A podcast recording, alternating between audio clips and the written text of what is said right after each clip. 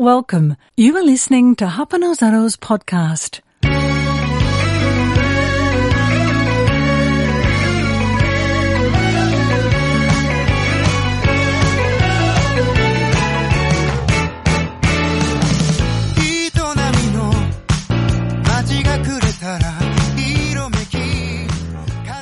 Muy buenas, bienvenidos a nuevo Japonizados Podcast, el de abril, el de abril. Hoy es un podcast, buah, yo creo que, que, muy interesante, que va a resolver muchas dudas a mucha gente que, que, que, ha ido a Japón o que va a ir por primera vez, eh, pues cuando se pueda, porque, porque es que de verdad que, que, es muy interesante. Atentos a los contenidos que vamos a contar eh, y además viene con una entrevista súper chula. Luego lo contamos, luego lo contamos. Eh, daros la bienvenida, yo soy Brody y por aquí tenemos hoy a Reddick. Buenas, ¿qué tal, caballeros? Y también está aquí David, ¿qué tal David? Muy buenas, ¿qué tal? Y esto es el Japonizados Podcast, el principal, como dice Bros, el gordo, el gordo, el grande. El gordo.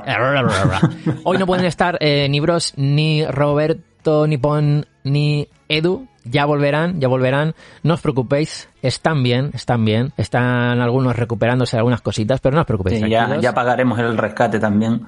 Y no pasa nada, no pasa nada. Ya se vendrán, ya se vendrán para acá, ya se vendrán para acá. Pero, pero, eh, mira, yo quería comentaros una cosa que no sé si sabéis, ¿vale? Eh, esto es súper reciente. Antes de contar los contenidos de este nuevo Japonizados Podcast, el octavo de la temporada, quería comentar una noticia de última hora que, eh, ojo, noticia de última hora.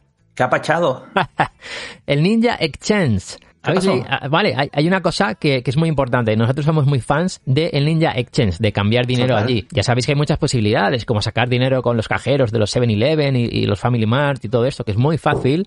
Pero si queréis cambiar dinero de vuestro país de origen a la moneda local de Japón, al yen, el Ninja Exchange, que estaba, estaba en Akihabara, al lado del Yodobashik Akiba, pues ya no está ahí. Ha cambiado de dirección mm. y eh, a partir del 5 de abril, de mañana, va a estar en Shinjuku. Eh, nos hemos enterado gracias a, uh, un link y una noticia que un correo que ha recibido Algo Goku, Algo Goku del propio Ninja Exchange del banco Interbank, que es quien quien gestiona esta digamos esta oficina de Ninja Exchange. Y ahora va a estar muy cerquita de Omoi de Yokocho, en Shinjuku. Y va a abrir de 11 a 7 de la tarde entre semana y de 12 a 7 de la tarde sábados y festivos. O sea que es súper noticia Oye, de actualidad. El lo que y lo que habéis creo que lo has puesto tú o no sé quién lo ha puesto en el, en el canal es perfecto o sea vale sí. pues el primer día voy a además estando al lado de la estación Claro, voy, saco sí. dinero y me voy y me voy a hacer el amoy de Yokocho. Pero mira, y, y, y, va a estar igual de escondido que, que el otro. o este es más sencillo de encontrar. Espero que no, ¿eh? espero que sea más fácil de encontrar. Pero bueno, que, que no os preocupéis, que, que, si queréis incluso os facilitamos la dirección y todo en, en los comentarios de, de dónde va a estar este Ninja Exchange en Shinjuku. Nada, nada, noticia rápida que quería comentar.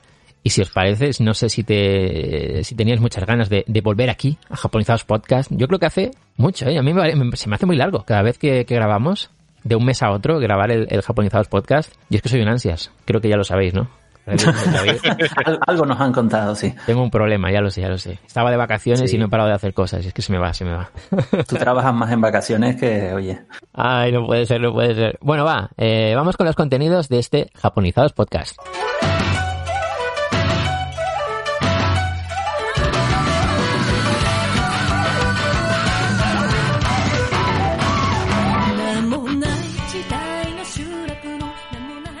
En Consejo Japonizado nos haremos una pregunta.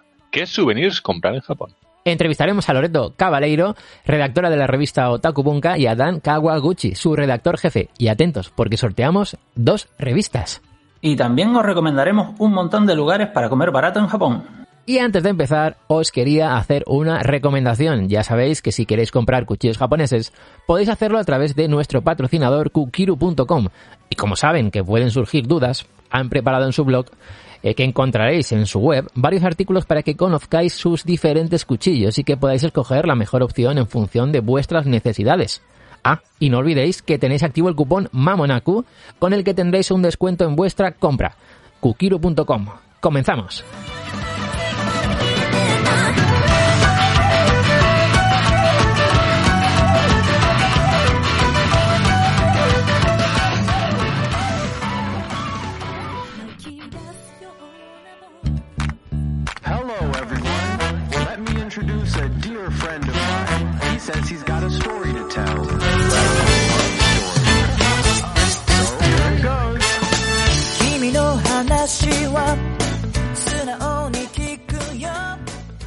Seguimos en Japonizados Podcast y como decíamos en los contenidos, vamos a entrevistar a, eh, Loreto Cabaleiro, redactora de la revista Otaku Bunka, y a Dan Kawaguchi, su redactor jefe. Bienvenidos a los dos a Japonizados Podcast. Hola Loreto, ¿qué tal? Buenos días, ohayo gozaimasu. Hola, buenos días. Y Dan Kawaguchi, ¿qué tal? Buenos días. Hola, un placer estar aquí. Oye, pues la verdad que, que, que es un honor ¿eh? que estéis aquí con nosotros. Eh, fuera de micro lo hablábamos, ¿no? Que, que, jolín, siempre que grabamos un domingo por la mañana, que, que, que vengáis aquí a hablar con nosotros, a hablar con Japonizados Podcast, de verdad. Eh, lo primero, siempre agradecerlo, que, que os hayáis pasado por aquí. Eh, y bueno, ahora vamos a pasar un buen ratito, ¿no? Yo creo hablando de Japón, hablando de, de la revista Otaku Bunka, porque para mí Otaku Bunka para, es... Para eso, hemos, para eso hemos venido, ¿no? Para pasarlo bien. Claro. Hemos desayunado fuerte para tener fuerzas ahora para la entrevista, así que Ahí, nada, ahí. lo he dicho un placer y al revés, gracias a vosotros por invitarnos. Esa es la actitud. Eso sí, iba sí. a decir yo totalmente, porque Dani y yo ya tenemos una fama muy mala de que nos dan la mano y cogemos el brazo. Igual nos tenéis que mandar a la calle. Ah, Sí, no, o sea, no, bien. espero, eh, espero que este programa sea de esos tamaño jumbo, o sea, de cuatro horas Uh. o tal, porque igual no nos llega, ¿eh? vale, vale, me No, gusta. no, no, no, no lo animes mucho, que nos vamos a las 5 horas. Sí, sí, algún, algún podcast hemos hecho de... Yo me acuerdo de una época que la que queríamos que los, que los podcasts duraran una hora. Empezaron a durar dos horas, se fueron a las tres horas. Algunos, Sí. algunos hemos hecho de cuatro. O sea, yo, yo te entiendo, o sea, si yo realmente estuve durante casi cinco años haciendo un podcast y era, no, no, hoy, hoy a la hora y media Sí, sí. terminamos, que todos tenemos nuestra vida, a la hora y media estábamos ya terminando el resumen, o sea, el índice del Total. programa, o sea, Sí, sí. Esta sección O sea- no tiene que durar más de 20 minutos. Una hora. sí, sí, sí, sí. O sea, pa- para eso hemos empezado un podcast, para no hablar, ¿no? Pues eso, bueno, vamos, que entiendo, entiendo. Oye, ¿y Bien, bien. ¿cómo, era, ¿cómo era ese podcast? ¿Cómo se llamaba? Pues se llamaba Apocalipsis Friki. Ah, mira, mira, La mira. verdad, estaba- tuvimos ahí nuestra época, nuestra era de que tuvimos bien, así que me acuerdo que llegamos eso a, lo- a los 100 primeros de Evox y todo. Qué bueno. Yo siempre decía, nosotros siempre decíamos que era, porque bueno, era un podcast por esto de cine, cómic, ¿no? Yo tenía pues Ujú. mi sección de este manga anime y tal, y yo siempre decíamos que era, que éramos el podcast que tenía más descargas que el programa de Julia Otero. O sea, Oh, era el eslogan que yo eh. siempre lo, pre- siempre lo ponía. Claro, a Iker Jiménez no podíamos llegar porque eso ya era, Eso- digamos, el, Muy top. la superestrella de Evox, pero oye, ese siempre el eslogan siempre era el que ponía. Era Apocalipsis. ¿O te, o te, o te tirabas el moco? Qué bueno, qué bueno. Bueno, ahí ya es que hace ya mucho tiempo, ya no me acuerdo. Lo vamos a dejar ahí, ¿no? En el Vale. pasado. ¿Y, y, y hay posible, posible podcast de Otaku Bunka? Joder, de, de Ojo, ¿eh? momentos. eh, lo- lo- cuando. Hombre, no estaría mal porque además, oye, que es que no, pues lo que te digo, yo me tiré casi cinco años haciendo un podcast y que es que no, pues hombre. Digo que Pues es estaría pero lo disfruta, eh, estaría muy bien. Lo que pasa es que lo primero de todo necesitaríamos días de 48 horas Exacto, sí. Porque quieras que no, o sea, da de sí, de luego, da de sí el trabajo en la revista. Que mira, Sí. no, es algo que, que tenía pensado preguntaros, pero, pero bueno, aprovechando que hablamos del tema, eh, ¿cuántas horas diríais que dedicáis eh, para preparar una revista?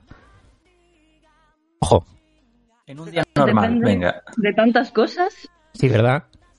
Claro, Sí. es que al final es un trabajo que, que claro, en- se, se, te, se te va desarrollando, o sea, o sea, no, no, tiene horario, primero, es un Mm. trabajo que no tiene horario, obviamente, o sea, aquí tenemos nosotros, la revista, cada número tiene su fecha de cierre, su fecha en la que ya hay que tenerlo todo preparado para mandarlo a imprenta, Claro.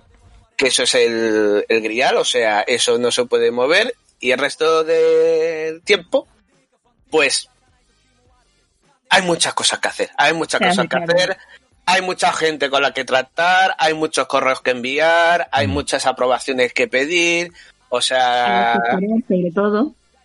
o sea, de todo, de todo, la verdad que sí que es un trabajo que, que, que parece, parece que no, sobre todo tratándose de una revista que es bimestral, ¿no? Porque siempre parece, hombre, cada dos meses, ¿no? Tenéis mucho tiempo, no, no, no, no, no, no, o sea, eh, es un trabajo que, que además eso, sobre todo, ya no solo por los contenidos, a nivel de contenido, pues también todo el cuidado que le damos a todos los contenidos, ¿no? Y, y lo demás, la calidad que siempre queremos imprimir en la revista, sino que al final es un es una labor, es un trabajo, es una publicación en la que está involucrada mucha gente. Sí. O sea, desde los que escriben eh, en la revista directamente, o sea, todo nuestro equipo de redactores, ¿no? Y demás, ¿no? Que, sino después también, pues, todas las relaciones que tenemos con las distribuidoras, con las editoriales.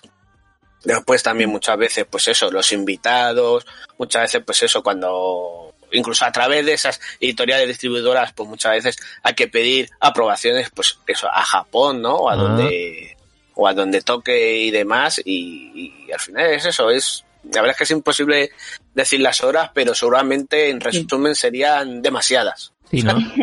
También hay- porque hay que tener en cuenta que es un equipo muy grande Mm. Que obviamente también en su mayoría se dedica a otras cosas con sus horarios, con sus tal, entonces es imposible Claro. eso de decir hoy nos ponemos todos, hacemos un sprint y rematamos, es absolutamente eh, ilusorio. Porque de media, de media, ¿cuántas personas más o menos participan en, en una edición de la re- Pues mira, te digo yo. No, te digo yo, sobre todo yo, porque claro, como soy redactor jefe, soy. Una de mis labores precisamente es coordinar, ¿no? Todo el equipo de redactores.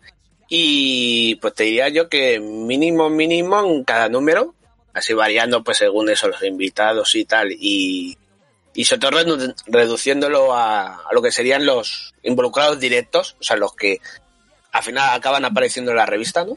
Sí. eh, pues eso, mencionar cuando nos tenemos que dirigir a editoriales, distribuidoras, etcétera, etcétera, pues un mínimo de 20-25 personas Uf, están metidos en el ajo. Claro, también, por ejemplo, pues eso, metemos, pues, por ejemplo, al director de la revista, que obviamente es el que supervisa todo y demás. Metemos, por ejemplo, a nuestra maquetadora, que se pega también un currazo impresionante. Sí. Y, y ese tipo de personas que hacen posible la revista. Pero sí, un mínimo de 20-25 personas por, por número son las que están involucradas.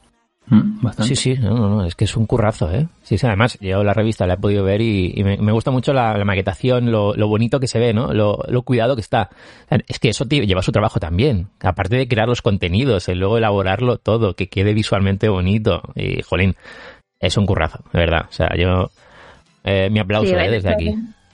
En eso tenemos la suerte de tener a Irene, que es una artista que además rediseñó hace poco todo el diseño y Qué bueno. ella hace la página y ya, o sea, ya, ya es bonito, ya poco más hay que hacerle. Sí, sí, la verdad es que tenemos plena confianza con Irene y sabemos que, que una, una vez se encarga ella del diseño de cada página, ¿no? Y, y sabemos, o sea, hay que pedirle, pues mira, podemos probar esta cosa, lo demás, ¿no? Porque Mm. muchas veces, pues siempre intentamos, o sea, como bien dice Loreto, hace poco cambiamos el diseño de la revista, ¿no? Le hicimos así un, una nueva imagen, una nueva imagen, sí, que eso hubo también un trabajazo tremendo, sobre todo por parte de ella, obviamente. Luego, claro, eh, en esto pues hay varias personas en las que obviamente pues damos nuestra opinión, ¿no? O sea, no es una cosa que solo haga ella, porque al final es esto, es un trabajo en el que todos nos vamos retroalimentando, ¿no? Todos damos nuestra opinión, todos decimos qué nos parece esto, lo demás, cada uno tiene su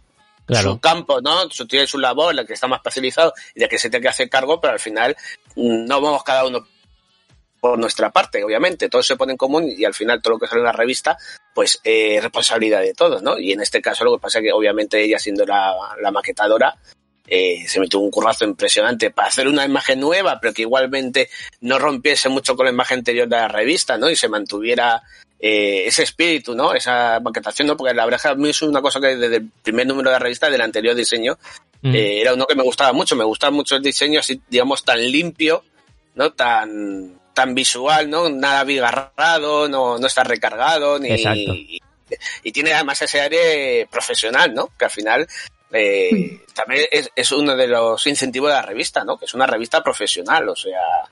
mm, Recordemos, por ejemplo, aquellos tiempos de, pues eso, de la Minami, la Sirase y Oh, demás, sí. que obviamente La eran publicaciones, claro, la Docan, eh, Megazón, me acuerdo yo, ¿no? Eh, muchas, muchas, que Sí, sí, obviamente, o sea, total respeto por esas publicaciones, pero obviamente Era otra era- cosa. Era Era otra cosa. cosa, efectivamente, era otra época, era Sí. otra cosa, ¿no? Y, y muchas veces, pues, por Sí. ejemplo, en la maquetación o tal, ¿no? Pues se notaba, ¿no? Había unas mejores que otras, pero se notaba que, que eran publicaciones, nunca mejor dicho, hechas por aficionados para aficionados, ¿no? Sí. Aquí en este caso, pues no deja de ser una revista de Panini, obviamente con todo ya la trayectoria que tiene Panini, eh, pues, pues sin más lejos en el campo de la revista, pero vamos, también en campo general.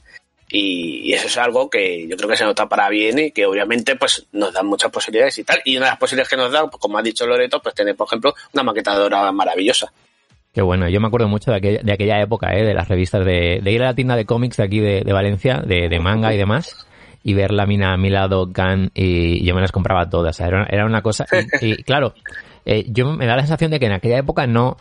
Pues nosotros no, no valorábamos, ¿no? Eh, lo, lo, bonito o, menos bonito de, la revista, pero ahora yo creo que es algo que se mira mucho. A la hora de comprar una revista. Era de tenerlas. Ahora realmente tenemos tanto donde escoger que sí que nos podemos permitir ser un poquito más exigentes y comprar una revista que parece una tontería y una obviedad, pero escrita por periodistas. Sí, sí, sí, es que es un, es que ya es diferente, es diferente, es lo que comentabais hace un momento, sí, sí, sí. Oye, vale, antes de seguir eh, hablando de la revista, que quiero que luego volvamos a hablar de qué tipo de contenidos puede, puede encontrar la, gente, los oyentes que, que todavía no nos conozcan. Eh, vamos a hablar un poquito de los orígenes, ¿no? Porque claro, eh, me imagino que si estáis involucrados en la creación de la revista Otakubunka, para mí el referente de referentes, ¿no? Ahora mismo en, contenido de anime, manga, cultura japonesa en, papel. ¿Cómo empezó todo, no? ¿Cómo empezó vuestra pasión? ¿Cómo empezaros, eh, o sea, cómo empezasteis a interesaros por Japón, por el anime y por el, y por el manga? Si te parece bien, Loreto, cuéntanos, eh, empezamos contigo. Pues no tiene, o sea, no tiene respuesta más compleja que, que la tele. sí, ¿verdad? Al final siempre, o sea, bueno, a principios de los 2000, para que os hagáis una idea, yo soy del 97, a principios de los 2000 sí que se trajo bastante anime a las teles, pero a las teles nacionales no. Si os acordáis, se trajo más a las teles autonómicas y sobre todo a Cataluña y a Galicia. Entonces, em, tenemos, bueno, en Cataluña tienen muchísimos más, pero sí que tenemos pues animes en gallego que a lo mejor no están en castellano, que se siguieron más, que se le dieron un poco más de bola y simplemente pues el hecho de ver la tele ya estabas con 7, 8, 9 años viendo tus series favoritas. Eh, las mías, por ejemplo, pues eran Naruto, Supergirls, eh, Death Note, que las echaban en un canal que se llamaba Animax. Estas sí que eran en castellano. Sí, sí, sí. Y al final pues llega un momento en el que por internet, por amigos, por lo que sea, dices, hostia, pero esto que estoy viendo tiene un nombre, esto es anime, esto no es no es, no sé, otra cosa, ¿no? Dices, estos dibujos no, no es son... Pony, es otro rollo, es otra estética. Claro, claro, claro. Eh, pero qué bueno que Death Note fuera una de tus primeras series de, anime, ¿eh? Eso me, ha impactado mucho. La echaban, la echaban, yo me acuerdo, llegaba al cole, hacía los deberes, echaban a las 7 Supergirls, luego Naruto, luego One Piece, luego Death Note. Ya me, daba un poco de cague, no voy a mentir. pero yo decía, pues chica, ya que estoy aquí, me, me lo veo porque, ¿por qué no?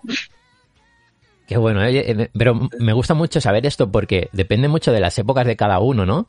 Con qué, con qué fueron, digamos, conociendo el anime, conociendo el manga, en qué momento te das cuenta de que todo eso tiene que ver con Japón y, y está, está muy guay porque, claro, nosotros somos como de los 80 por ahí, empezamos con Dragon Ball, con Caberos de Zodíaco, con incluso Mazinger Z, todo aquello. Eh, sé que nuestras voces parecen mucho más jóvenes, pero, pero bueno. muy bien, muy, bien que lo sí señor. Bien, bien traído. Y, y, Loreto, y, claro, y todo eso, dices, vale, yo estoy viendo unos dibujos aquí en la tele eh, que, que, parecen diferentes. Pero ¿cuándo te das cuenta de que eso tiene que ver con Japón? Pues yo creo, bueno, primero a mí Naruto me, me, fascinaba. Toda la. Me fascinaba la tienda de Ichiraku Ramen. Eh, oh, sí. Ah, de las mías, muy bien, muy bien. Me, me, fascinaba como ese toque como de decir, yo decía, ¿por qué, ¿por qué tienen farolas y no tienen Game Boys? ¿En qué época estamos? Ahí, ahí, ahí. es una pregunta que me hacía yo, yo era una niña muy existencialista. Eh. y sí, como que sí que sabía que había algo distinto que me gustaba, así que, por ejemplo, yo no relacionaba toda la imaginería de Death Note con la de Naruto, no me parecía lo mismo para nada. Pero sí que sabes que hay algo distinto y luego ya creces un poco más y yo realmente soy una generación que tiene acceso no desde niños, por ejemplo, mi hermana pequeña, que tiene ahora 15 años, pues ha nacido eh, con la cuenta de Instagram creada. Claro.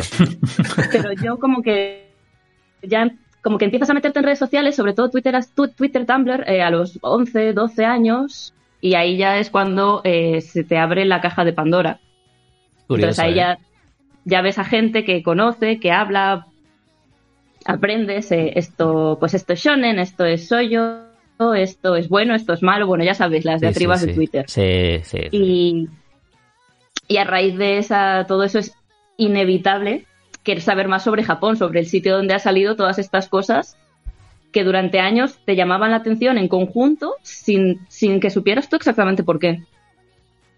Qué bueno, ¿eh? Mira, hablando de revistas, eh, que es que, es que, claro, es que me viene a la, a la mente un recuerdo. Yo creo, no sé si he hablado de esto alguna vez, pero creo que eh, me enteré de la existencia de, de Japón, ¿no? Como que todo esto estaba relacionado con Japón por la hobby consolas, porque había una sección, eh, no recuerdo si se llamaba Made in Japan, eh, Sí, sí. que hablaba de, hablaba de Japón. Sí, lo llevaba, creo que se llamaba Yen, ¿no? El que lo llevaba, creo. Creo que sí, creo que sí. Mm. Y ahí, claro, eh, empezaron a hablar de, de que si el Tokyo Game Show, que el juego, el Dragon Ball, que, que va a salir en Japón, tal. Y digo, ostras, pero esto, esto no es lo que yo veo en la tele, los dibujos. Y, sí, y al creo final que fue es que por ahí. por casualidad, porque no puede ser por, por- no puede ser de otra manera al final. Sí, sí, sí, sí. Y así fue, así fue. Oye, y, y, y Dan, ¿cómo fue? ¿Cómo fue en tu caso? Pues primero me voy a intentar sobreponer a la tristeza de, de ver lo viejo que soy, ¿no? Después de escuchar a Loreto, ¿no? Pues yo también soy de, de los 80, ¿no? Vale, vale. Pero bueno, ya hasta, hasta, a estas alturas ya lo tengo ya asumido, o sea... No pasa nada. Eh, bueno, ya, venga, Dani, tú puedes. Ánimo, Eh, ánimo. Gámbare, gámbare. y bueno, Dale, hombre, abuelo. Ay, de nada, hija mía. Bueno, no, vamos así, vamos así. Eh, bueno, la verdad es que, bueno, yo a grosso modo pues empecé igual, ¿no? Con la tele, ¿no? Pues ya sabéis, ¿no? Pues vosotros lo habéis mencionado, ¿no? Eh, Bola de dragón para merendar, ¿no? Ujú. Eh, Ranma, Caballero del Zodíaco, ¿no? En el programa que, que tenía Miliki y Rita Erasema. Sí. O sea, cuidado, eh, eh, Ojo, cuidado, oye, hombres. eso son palabras mayores ya, ¿eh? Eh, por, por eso digo, ¿no? Eh, igual Telecinco, Telecinco con Lupín tercero, me acuerdo yo, eh, ya iba, eh, Sí, sí. Nadia, el misterio de la piedra azul, ¿no? Pues todo eso. Pero bueno, eh, por aquello de entonces para mí no era anime, eran dibujitos más, ¿no? Luego ya Claro. sé que con el tiempo me di cuenta, eh, muy con el tiempo, me di cuenta de que casi todo lo que me gustaba, casi todos los dibujos que me gustaban de pequeño eran, venían de Japón, de anime. Pero más o menos el punto que, que como vosotros decís, ¿no? El punto en el que ya me empecé a dar cuenta de que me gustaba el anime, o que por lo menos el anime eh, era algo diferente, era algo diferente a lo que había estado viendo hasta entonces, pues eh, lo coloco cuando yo tenía ocho años. Eh, cuidado, advertencia de, de anécdota un poco larga, ¿no? Bueno, bueno, está bien, está bien. Esto, ep- episodio de Slice of Life, ¿no? De, de mi vida. Pues eso, con ocho años, ¿no? Pues yo tengo una hermana, una hermana mayor. Y cada fin de semana, pues lo que hacíamos era ir a, a los busters de nuestra ciudad, ¿no? Y todo el fin de semana, pues alquilábamos una película de dibujos, ¿no? Pues lo alquilábamos, ¿no? Y, y mientras nosotros la veíamos en casa, pues igual nuestros padres iban a dar una vuelta por ahí, ¿no? Para descansar de nosotros y demás. Eh, y claro, pues eso, nos poníamos, pues eso, pues nos tirábamos ya una hora y media o por ahí, pues ya entretenido, ¿no? Además eso, mi hermana, que es mi hermana mayor, pues me cuidaba y demás, y, y qué mejor forma de cuidarme que ponerme en un sofá, ¿no? Para ver una película. pues sí. Ella se iba a hacer otra y ella conmigo, no, no, ella Ah, vale, conmigo, le veíamos las películas juntos, eso Vale, sí, eso sí, ¿no? Eh, y claro, pero llegó un punto en el que ya nos habíamos visto todas las películas que, que había en la sección de animación, ¿no? Y vamos, las habíamos visto mínimo una vez y algunas pues dos, tres veces, ¿no? Y ya estábamos pues un poco ya buscando cosas nuevas.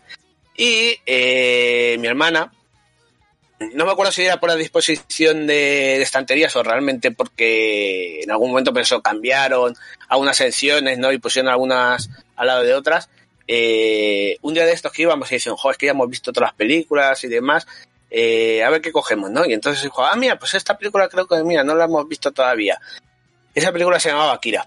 Uh, Recuerdo que yo tenía 8 años, o sea, mi, mi hermana tenía 13, ¿no? Me saqué 5 años.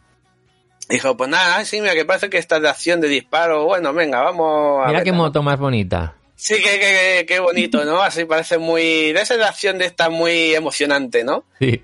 Y, y nada, pues eso, fuimos a, a alquilarla sin ninguna supervisión ninguna. Ya no de nuestros padres, que claro, mm, nuestros padres, pues ya os podéis imaginar, ¿no? Todos son dibujitos animados. Pero vamos, ni siquiera hay persona de Blockbuster, o sea... Y que no te avisaron, ¿no? Claro, yo no sé qué le estaría pasando en la cabeza, ¿no? O, o realmente dijera, mira, eh, ya verás qué gracia, ¿no? Pero bueno, sea como sea, pues acabamos con la película en casa, pues eso, mis padres, bueno, no, vamos a dar una vuelta, ¿os queréis ver una película? Sí, sí, sí. Eh, enchufamos la película eh, el vídeo, es que VHS encima. ¿eh? Bueno, sí, no, Dani, sobreponte, no. No, no, no, pero oye, pero, pero que es un buen, es un buen recuerdo. O sea, la época de alquilar, alquilar VHS, de bajar al videoclub.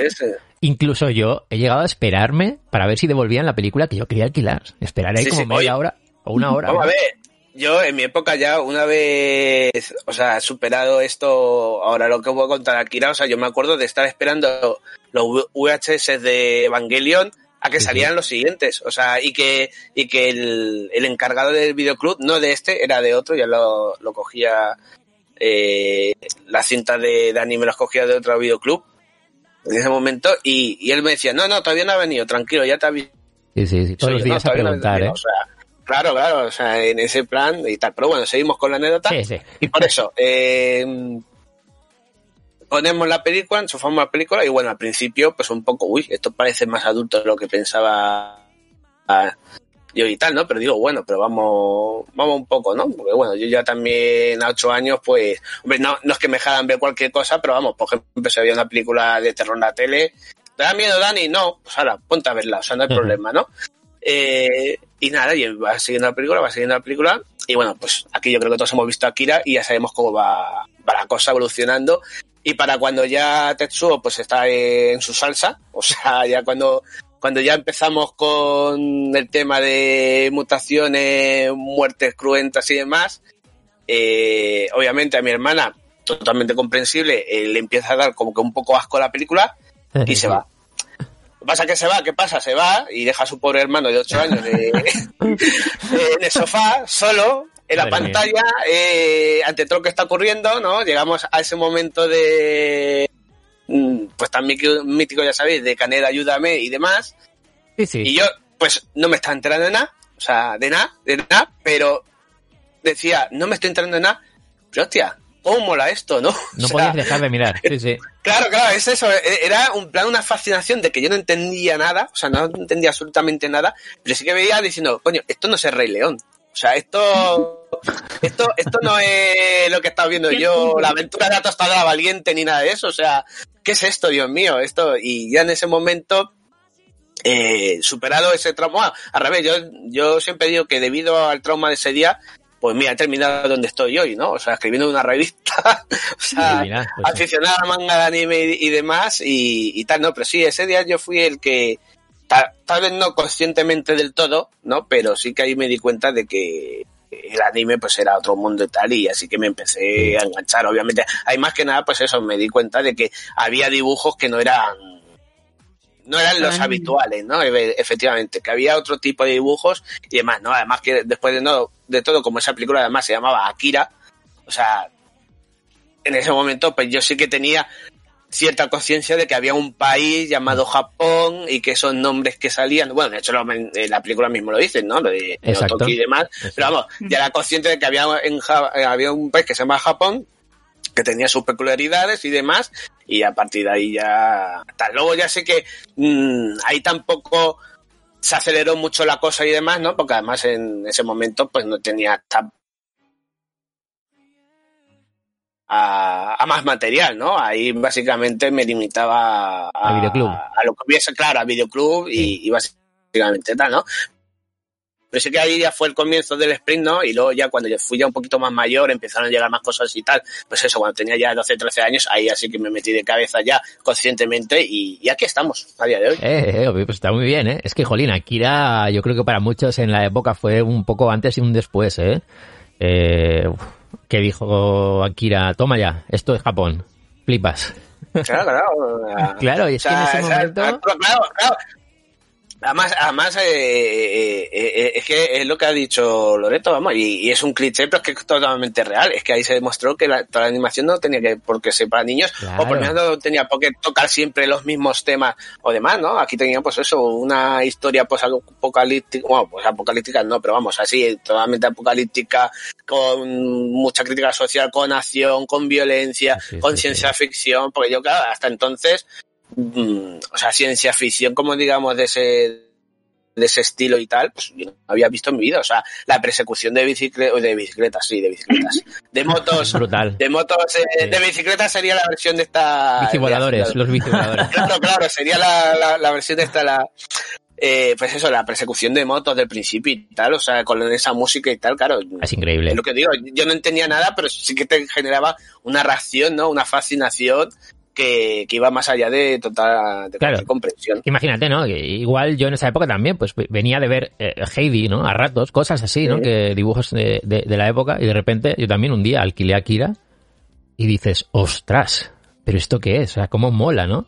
Es súper adulto porque, claro, un niño no está acostumbrado a ver ese tipo de contenidos.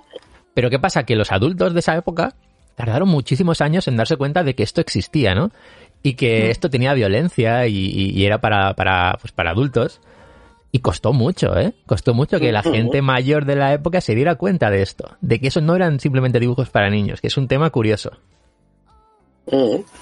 Y, y, así hemos acabado pues toda una generación, ¿no? Pues yo creo que realmente esa parte de fascinación la que nos afecta mucho, porque si te das cuenta, pues sí, muchos de nosotros pues lo que hemos mencionado, bola de dragón, pues bola de dragón, eso yo merendaba todos los días viendo bola de dragón, también tuve mi trauma la primera vez que murió Krillin y demás. La, son, la son, primera vez que murió. La, porque... la, por eso lo quiero, quiero yo acentuar la primera vez. Ya a la tercera o cuarta dice, bueno, Krillin, ya que me está contando, ya, ¿no? Ya no te Pero afecta bueno, tanto, ¿no? Está diciendo, sí, total, aquí, ¿quién no ha muerto en Dragon Ball? Vamos a ver, ya... Yo ya está espero Senron, que- el Dragon Senron ya está diciendo, a ver quién se ha muerto ahora cuando se reúnen las bolas, ¿no? Sí, sí, siempre. Oh, otra vez. mismo, antes de pasar del tema, me parece el momento perfecto para que aquí todo el mundo confiese que nadie entendió a Kira la primera vez que la vio. No, Eh, sí, no, yo- Porque yo sí, poco se efectivamente. habla de eso. Ah, bueno, bueno, bueno. mundo No os sintáis mal porque ninguno lo entendimos. ¿Cómo fue, ¿Cómo fue tu momento, Loreto, de cuando viste esta peli? Pues no sé, ese momento en el que tú ya eres una señora, bueno, una, una señora de 13 años en Twitter y, y entre to- todas esas todas esas buenas vibraciones, esas buenas influencias, ese ambiente tan sano y adorable que hay en Twitter, tú Sí, dices, pues voy a ser culta, voy a ser culta. Y me voy a ver cosas de culta y te quedas eh, con una cara de imbécil que no... Sí, la verdad que, que es que es una película que, jolín, eh, no sé a qué nivel estaba respecto a Evangelion, hasta el final de, de- de Evangelion, pero bueno, creo que eso son palabras mayores, no sé, no sé. Sí, yo, yo- me quedé también cuando vi el final de Evangelion, cuando por fin trajeron la cinta de vídeo a mi videoclub. Sí, yo. Además me acuerdo que en la última cinta de vídeo, si no recuerdo mal, de hecho venía además los dos últimos episodios, ¿no? Porque creo que cada cinta, no sé si traía tres, y justo el último traía dos, ¿no? Para, para cuadrar. Y claro, yo en un momento me dije, mm, me han cambiado la serie. O sea, estábamos hasta hace un poco, sí, estábamos con mucho rollo existencial y tal, ¿no? Pero estaba, y de repente está Shinji sentado en una silla, hablando, Sí. ¿qué ha pasado? ¿Qué ha pasado, no? Y sí que terminó esa serie Evangelion, dije, pues bueno, o sea, estará, estará bien, habrá terminado bien porque todos al final aplauden y le felicitan y digo yo, pues estará bien, ¿no? O sea, ha terminado bien, pero vamos, mm, porque sale esa escena, o sea, luego no me quedó claro, luego vi de Evangelion, tampoco me quedó muy claro, pero bueno, luego ya con el tiempo sí que le fui, ah, vale, vale, vale, sí, ya lo voy pillando un poco más, ¿no? No mucho, ¿no? Pero voy pillando un poco más, pero, pero sí, pero eso volvemos a un poco a lo que hemos comentado con Akira, ¿no? Que son esas cosas, ese tipo de series que no, la- no las podías encontrar en ningún lado y que contribuyen a esa fascinación, ¿no? Yo me acuerdo también para aquella época, pues ya os digo que tenía 13, 14 años cuando vi Evangelion, ¿no? Que también me vi, por ejemplo, Serial Experiments Line, Oh, y yo digo, pues otra que no entiendo nada, pero oye, es que me tenía, o sea, fascinado, ¿no? Solamente por lo visual, por lo que yo me imaginaba que proponía o contaba o demás, ¿no? Es que es lo que dice Loreto, ¿no? Me sentía, no sé si igual muy culto, ¿no? Pero sí muy sofisticado, ¿no? Diciendo, mira, mira qué cosas veo, Dios Eso. mío, esto, esto, no eso, ¿no? Y además, eh, encima el opening de la serie, o sea, que lo rayé en la cinta de vídeo porque, o sea, me encantaba, ¿no? Eh, el opening. Y, y es eso, ¿no? Pero, pero sí, eh, eh, es darte cuenta de que, de que es otro rollo, de Claro. que realmente es otro rollo y que ahí puede que entres, puede que no, pero si entras, solamente vas a estar muy metido en, en ese rollo. Yo te, te imagino en el colegio, ¿no? De, de niño, le preguntando a un amigo, oye, ¿qué, qué dibujos estás viendo? Y dice el otro, los fruitis. Y tú, "Ja, yo veo a Kira. Cuidado, eh, yo, yo era también súper fan de los fruitis, eh. Aquí también, si vamos también. a callar los trapos, vamos a ver, eh. Yo no me escondo, yo los frutis y después de comer me los veía y si algún día a lo mejor me castigan mis padres sin, sin verlos por cualquier cosa, o sea, a mí me dolía. Sí, que sí, a mí me gustaban también. ¿eh? Ojo, yo veía todo. Yo veía todo. Sé que yo, vamos, no sé cuántas horas me tiraba viendo dibujos, pero vamos, una- eh, algo enfermizo. Pero bueno, sí, sí, no, sí. no, no, no como ahora, ¿no? Que ahora no... No es ahora no tanto. no tanto, bueno, una hora menos, ¿no? Pero Ay, bueno. ay, ay, ay. Qué guay, qué guay. ¿Y, y Japón qué? Eh, sé que Loreto todavía no ha ido a Japón, pero quiere ir a Japón. No sé si tienes algún plan, Loreto, al respecto. Eh, que me toque la lotería. Ah, bien. Eh, bueno, algún porcentaje hay. pero sí que te gustaría, ¿no? Estamos en ello. Sí, sí, por supuesto, me encanta. Ya llegará, ya llegará el momento. ¿Y Dan, has estado en Japón? Eh, no he estado todavía y, y es gracioso que me haces esa pregunta porque yo tenía planeado ir a Japón en 2020. Oh, Eh, claro, claro. Así que yo no sé, eh, en, en cierta parte me siento responsable de la situación actual, ¿no? Porque yo creo que fue en el momento, pues este año por fin voy a ir, ¿no? En este año por fin se, con, se conjuga todo para que tenga tiempo, tenga dinero y tenga salud. Y yo creo que fue en ese momento en el que se fue todo al traste. O sea, pena, ¿eh? Pero bueno, hay que hacer planes. sí, Hay que hacer planes No, para claro. cuando se pueda. Claro, teníamos planes porque eso, tenía, además eso, teníamos planes en 2020, vamos a ir en otoño, no sé qué, que además ya han pasado los juegos, o sea, ya toda Claro. de los juegos y toda la conglomeración se ha pasado, pero todo lo que han hecho para los juegos todavía está, o sea, se puede Eso aprovechar, toda esa infraestructura está mejor y tal. Vamos en otoño, no en primavera, por si a mí personalmente me da un ataque de alergia en Japón, que ya me fastidiaría a mí ir a Japón la primera vez y tirarme, pues yo que sé, el tiempo que estuviese allí eh, doblado con la alergia, ¿no? Teníamos, ya pues eso, en enero, en enero del año pasado, pues ya estábamos, iba ahí con unos, unos amigos y ahí íbamos ahí, pues venga, vamos a empezar ya a ver eh, dónde nos vamos a alojar, ¿no? Qué ruta vamos a hacer y demás. Y bueno, pues luego pasó lo que pasó Claro. y, y yo no sé si es un mensaje divino tal o, o por menos yo a todo el que tenía pensado hacer cosas 2020 y yo le haya agafado por querer ir a Japón, pues lo siento mucho, de verdad, ¿eh? No, no es mi intención, pero, pero sí, pero bueno, claro, o sea, eh, planes futuro, pues claro que sí, lo que pasa es que, claro, ahora, pues tal como está la situación, pues Nada, hay que esperar, realmente, no no, nada. claro, no lo pienso, no lo pienso, o sea, no sea en plan, ay, si ya el año que viene está, no, yo primero hay cosas más, más urgentes, hay cosas más importantes ahora tal y como está la cosa, Sí. y, y ya en cuanto eso se resuelva, ya pues el tema de las cosas que después de todo, por muchas ganas que tenga de ir y demás, pues obviamente es una cosa, es un capricho, digamos, Sí, sí, ¿no? sí, sí. Eh, Un capricho. Realmente es más que un capricho, es un sueño, ¿no? Porque a todos los que nos Claro. gusta, eh, pues eso, todo relacionado con Japón, pues obviamente aspiramos a ir a- allí algún día. Pero, pero bueno, pues eso, así mejor, con, te lo tomas con tranquilidad, no te pones fechas y demás, y cuando surja, surja. Que desde luego yo estoy convencido de que va a volver a surgir Sí, la hombre, oportunidad, sí, y en sí. ese momento ya sé que la vamos a aprovechar y, y- y no nos vamos a acordar de, de las ocasiones fallidas. No, no, no. Oye, ¿y y qué lugares así te hacen más ilusión eh, ver en Japón? Mm, Hombre, yo diría todo, pero claro, Eh. igual eso es de- demasiado general, ¿no? Eh, bueno, la, ver- la verdad es que yo, por ejemplo, mm, con los amigos que iba ahí ya, ya alguno ya había ido anteriormente a Japón, así que más o menos les habíamos, les, les había pedido en plan uno, unos gratis hits, ¿no? Una recopilación ahí. de sitios, ¿no? Pero claro, luego hay sitios que sí que tienen la fama y tal, pero luego por cualquier circunstancia por, o demás no compensa mucho ir, ¿no? O sea, o, o demás, ¿no? O es mejor eh, tal, ¿no? Yo realmente, eh, claro, siendo mi primer viaje, pues obviamente todos los clichés habidos por haber, Sí, es normal. pues pasaría, ¿no? Desde Tokio más metropolitano a, por ejemplo, a la isla de, ¿cómo se llama? La isla de Kagoshima, creo que era, ¿no? La que se inspiró la princesa Mononoke, ¿no? Que, que, que es eso la naturaleza, ¿no? Además a mí que me encanta la naturaleza y encima me acabo de terminar de ver Yuru Camp Ah, y mira, tengo pues unas ganas locas de irme de, eso no es típico, de, ¿eh? de acampar al campo, sendero, sí. No, a mí, por ejemplo, la naturaleza me, me encanta, me encanta. Y claro, yo soy, por ejemplo, en este primer viaje, por ejemplo, a Hokkaido, igual no tendría oportunidad de ir, ¿no? Pero Hokkaido, que, que como lo llaman muchos, es la Galicia de, de Japón. Y a mí que me encanta Galicia, me encanta el campo y tal, pues también ese tipo de, de turismo, ¿no? Ese turismo más, no sé, llamado rural, llamado mm, de la naturaleza Sí. y tal, también me gusta mucho. O sea, es que luego a mí, la verdad es que soy de eso. A mí, por ejemplo, en la playa no me vas a encontrar.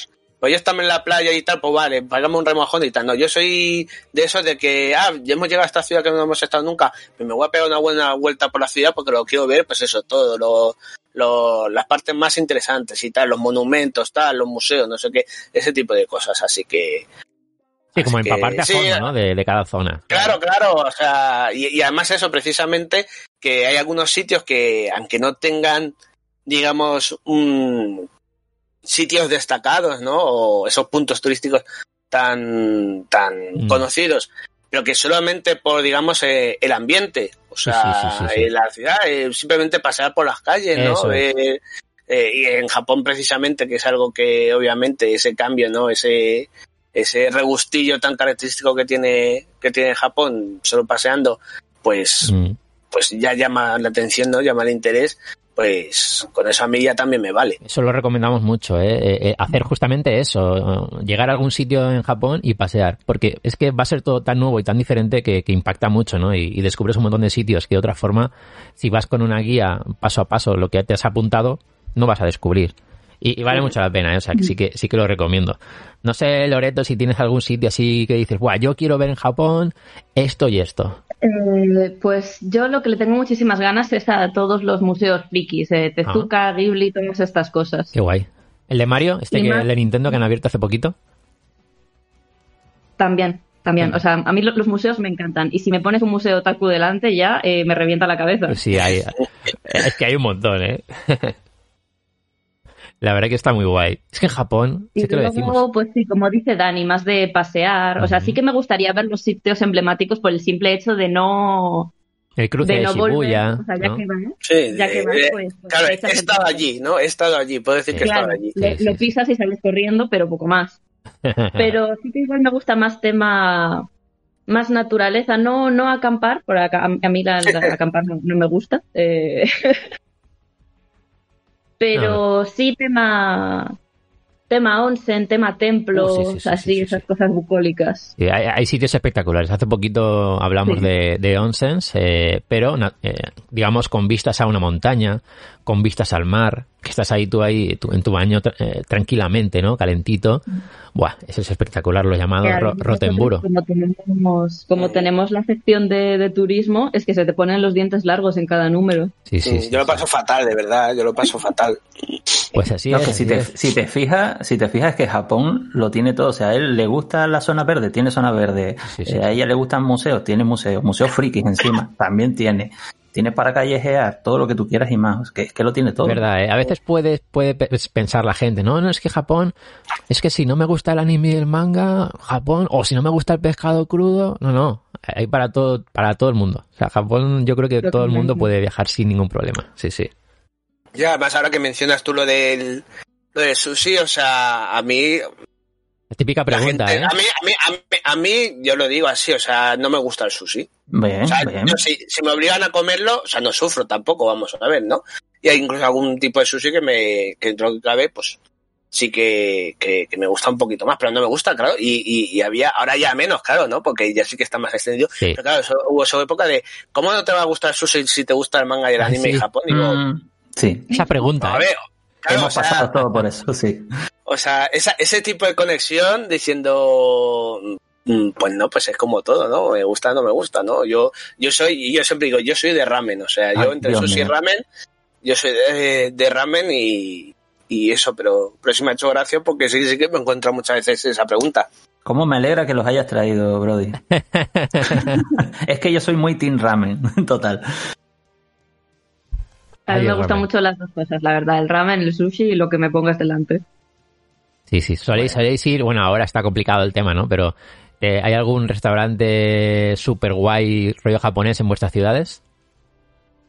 Eh, sí, aquí, aquí en, en Vigo hay uno que se llama Puro Sushi, que Puro es, es increíble. Mira, mira, pues mira, recomendación, Pero ¿eh? es el Tomodachi. único, ¿sabes? Bueno, el mítico sitio más o menos económico donde te ponen el nigiri y el salmón es un poco plasticoso. Sí. Aquí en Vigo es el único sitio que no, que no brilla el salmón.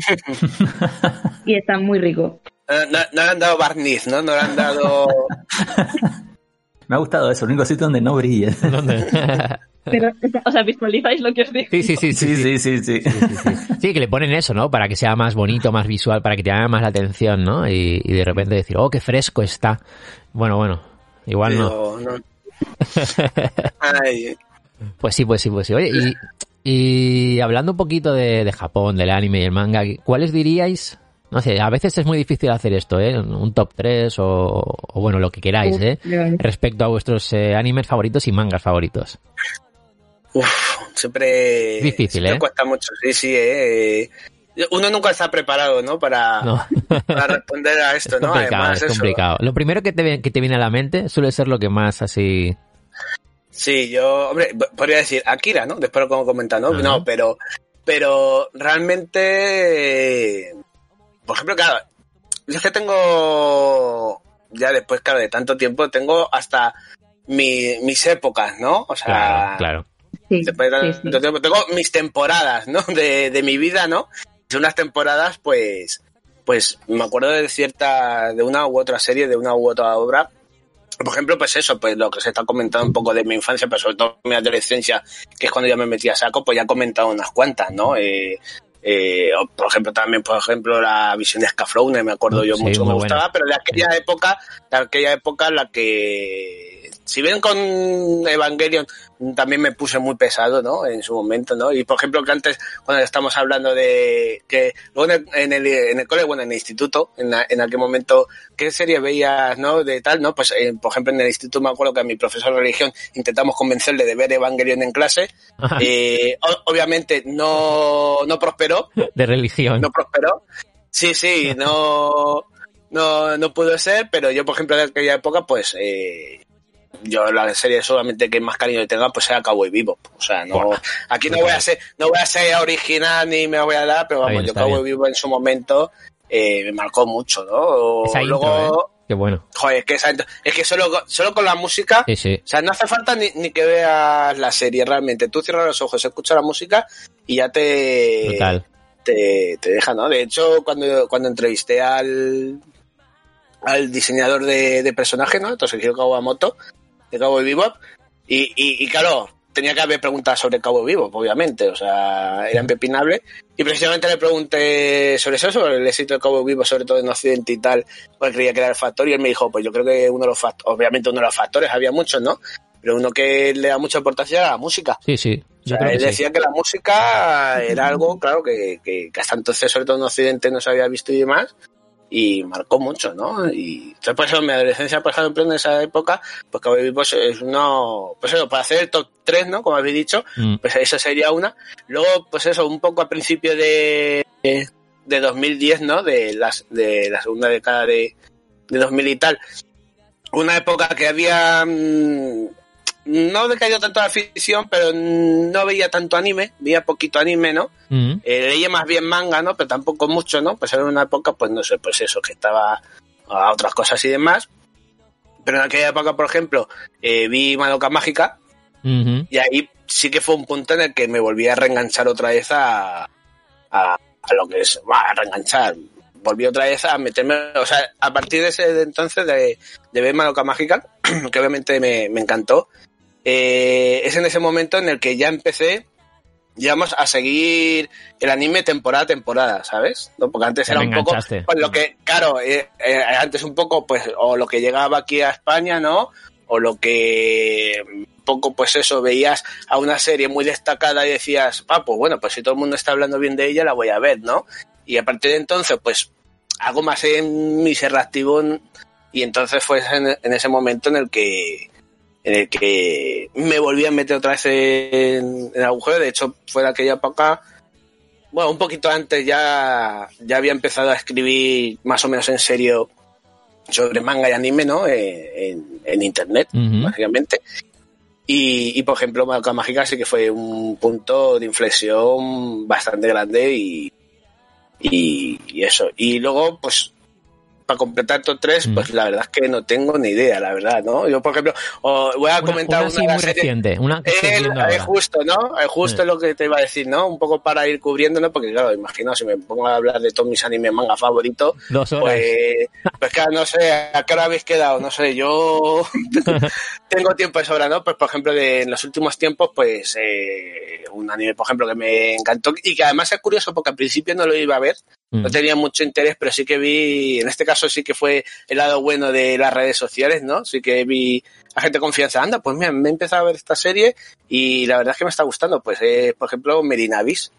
Yo Merinavis, en principio, pues eso, no tenía interés, pues eso, veías los diseños y tal, que vamos, después de ver Madoka Mágica, un poco de crimen tenía, ¿no? Pero bueno, veías los, los diseños y decías, sí, bueno, una aventura esta, pues estará bien y tal, pero para así ponerte, ponerme a verla eh, al día, digamos, mm, tampoco llega. Empecé a verla y la verdad es que tanto la serie me, me encantó, me encantó y, y la verdad es que, por ejemplo, en ese caso, por seguir el top 3, eh, ya aparte de animación, historia y demás, por ejemplo, la banda sonora que tiene Medinavis me encanta y, por ejemplo, sí que sería, si hablásemos de bandas sonoras de anime, pues Mm. sería mi top 3, en el Ah, top pues. 3 estaría seguramente junto a Cowboy Bebop y junto a Scaflowne. O sea, Es seguramente mucho eh, si hiciera ¿eh? un top 3 de bandas. Sí, sí, o sea, de hecho Yoko Kano, o sea, tanto Cowboy Bebop y Scaflowne, y este chavalín australiano, el Kevin Penkin, que ha hecho la, la, la banda sonora de Medinavis y que además yo creo que tenía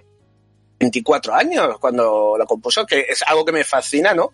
Que alguien tan joven y, y además eso en principio eh, extranjero realmente con respecto a Japón, ¿no? Mm. Eh, y se haya marcado una banda sonora mm, tan, tan buena como esa, pues es algo también que me fascina, así que Qué bueno. un poco así, así extendido durante el tiempo, pues por ejemplo son yo creo otros buenos ejemplos de, de animes que me han gustado mucho. A- anime que, por cierto, Medina Avis sorteamos aquí. Oye, eh, y, y- y es un anime que, bueno, no lo he podido ver, no lo he podido ver, pero me gustaría que me contaras brevemente. Eh, ti- ¿Tiene una parte oscura?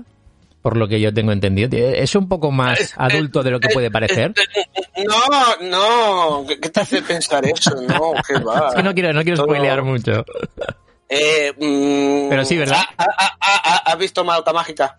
No, no, no, no. no. Me han hablado muy bien de ella. De, de Vito, de Vito, ¿conocéis a De Vito in Japan? Un youtuber que vive en Japón me, me ha hablado de ella muy bien. Ah, sí, sí, sí, sí, sí, sí, vale, claro. Es que eh, estaba pensando en, en eso, sí. Pues, que claro, es más o menos, salvando las distancias, es un buen símil, ¿no? De, de serie que en principio parece muy inocente, pero luego no lo es. Pero vamos. Eso es, sí, sí. sí. claro, claro, claro, por eso. Pero, claro, to- todo, lo que es la parte, digamos, no tan alegre de la serie y tal, o sea, está muy bien llevada, ¿no? Porque además luego sabemos que hay series que, que esas intentan dar de oscuras, de, de mira cómo somos de, de duritos, de realistas o lo que sea, y no, y no cuajan, ¿no? Mm. Pero en este caso sí. Pero vamos, sí, hay que verlo con, sobre todo a medida que se desarrolla la serie, hay que verla con, con cuajo, o sea, hay que verla con, con fuerza para, para poder afrontar lo que ocurre. Vale, vale. vamos, vale. súper recomendadísima, o sea, eso de lo digo. Y Loreto, por tu parte, ¿qué, qué dirías que, cuáles dirías que son así las que más te han Yo, gustado? por mi Más que hacer un top. Sí, claro. Eh, es que es lo que decíamos antes. Esta pregunta eh, me la haces hoy, tengo una respuesta, el mes pasado tenía claro. otra y el mes que viene voy a tener otra. Claro. Pero yo para decidir favoritos siempre me remito mucho a una frase, eh, bueno, como anécdota para ponernos en contexto, a mi, a mi padre le encanta el cine y Mm. siempre cuando mis hermanos y yo éramos pequeños siempre quería que viéramos películas todos en familia y tal.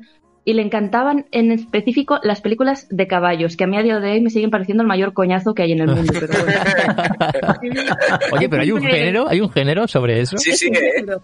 Es un género, película, o sea, la película siempre es un caballo inútil y llega un jinete inútil y dice, lo voy a convertir en el mejor caballo del mundo y lo Ostras. convierte en el mejor caballo del mundo. Qué no bueno. tienen más misterio. Y mi padre siempre decía que teníamos que verlas porque son películas que te engrandecen el corazón. Toma. Entonces yo cuando tengo mis hacer favoritos siempre se me viene mucho a la cabeza esa frase. Entonces, yo en mi top 1, yo me quería hacer la culta, pero me voy a rendir, voy a decir Naruto, porque he crecido con él y porque me engrandece el corazón. Es que Naruto fue muy grande ¿eh? en su momento. O sea, Es fue- un poco, sí. Sí, es, es, un poco también como mi comfort serie, ¿no? Como esta serie que cuando no quiero prestar atención, cuando quiero ruido de fondo mientras eh, paso la aspiradora, mientras friego los platos, mientras escribo mm. la sección de guía de compras de Otaku eh, como, como un sonido familiar que tener ahí, aunque no le estés prestando atención. Mm. Es algo que tengo siempre. Qué guay. Yo la vi, yo la vi y, y, la disfruté muchísimo, ¿eh? Sí, sí, sí, sí. Sí, sí, sí. Es que a cualquier edad, no sé. Yo creo que Luego... Yo, yo sufrí en el último capítulo.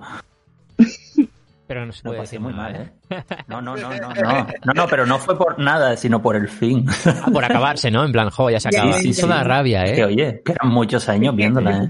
O sea, yo Naruto la empecé a ver en tercero de primaria y la terminé de ver en segundo de carrera. Y el día que acabe One Piece me retiro del podcast, lo siento. no, no. ¿Pero, va a acabar One Piece, de verdad? ¿Eh? ¿Va, a acabar One Piece de verdad? Yo es que ya no lo, no lo puedo. yo espero que no, espero que no, pero llevo toda la vida viéndola. Una, una vida sin, sin One Piece, que, vamos, no, que no sea, no sea el, el, mayor fan censado, claro. Una, pero, una pregunta: ¿el One Piece crecen? O sea, ¿van, van teniendo más años?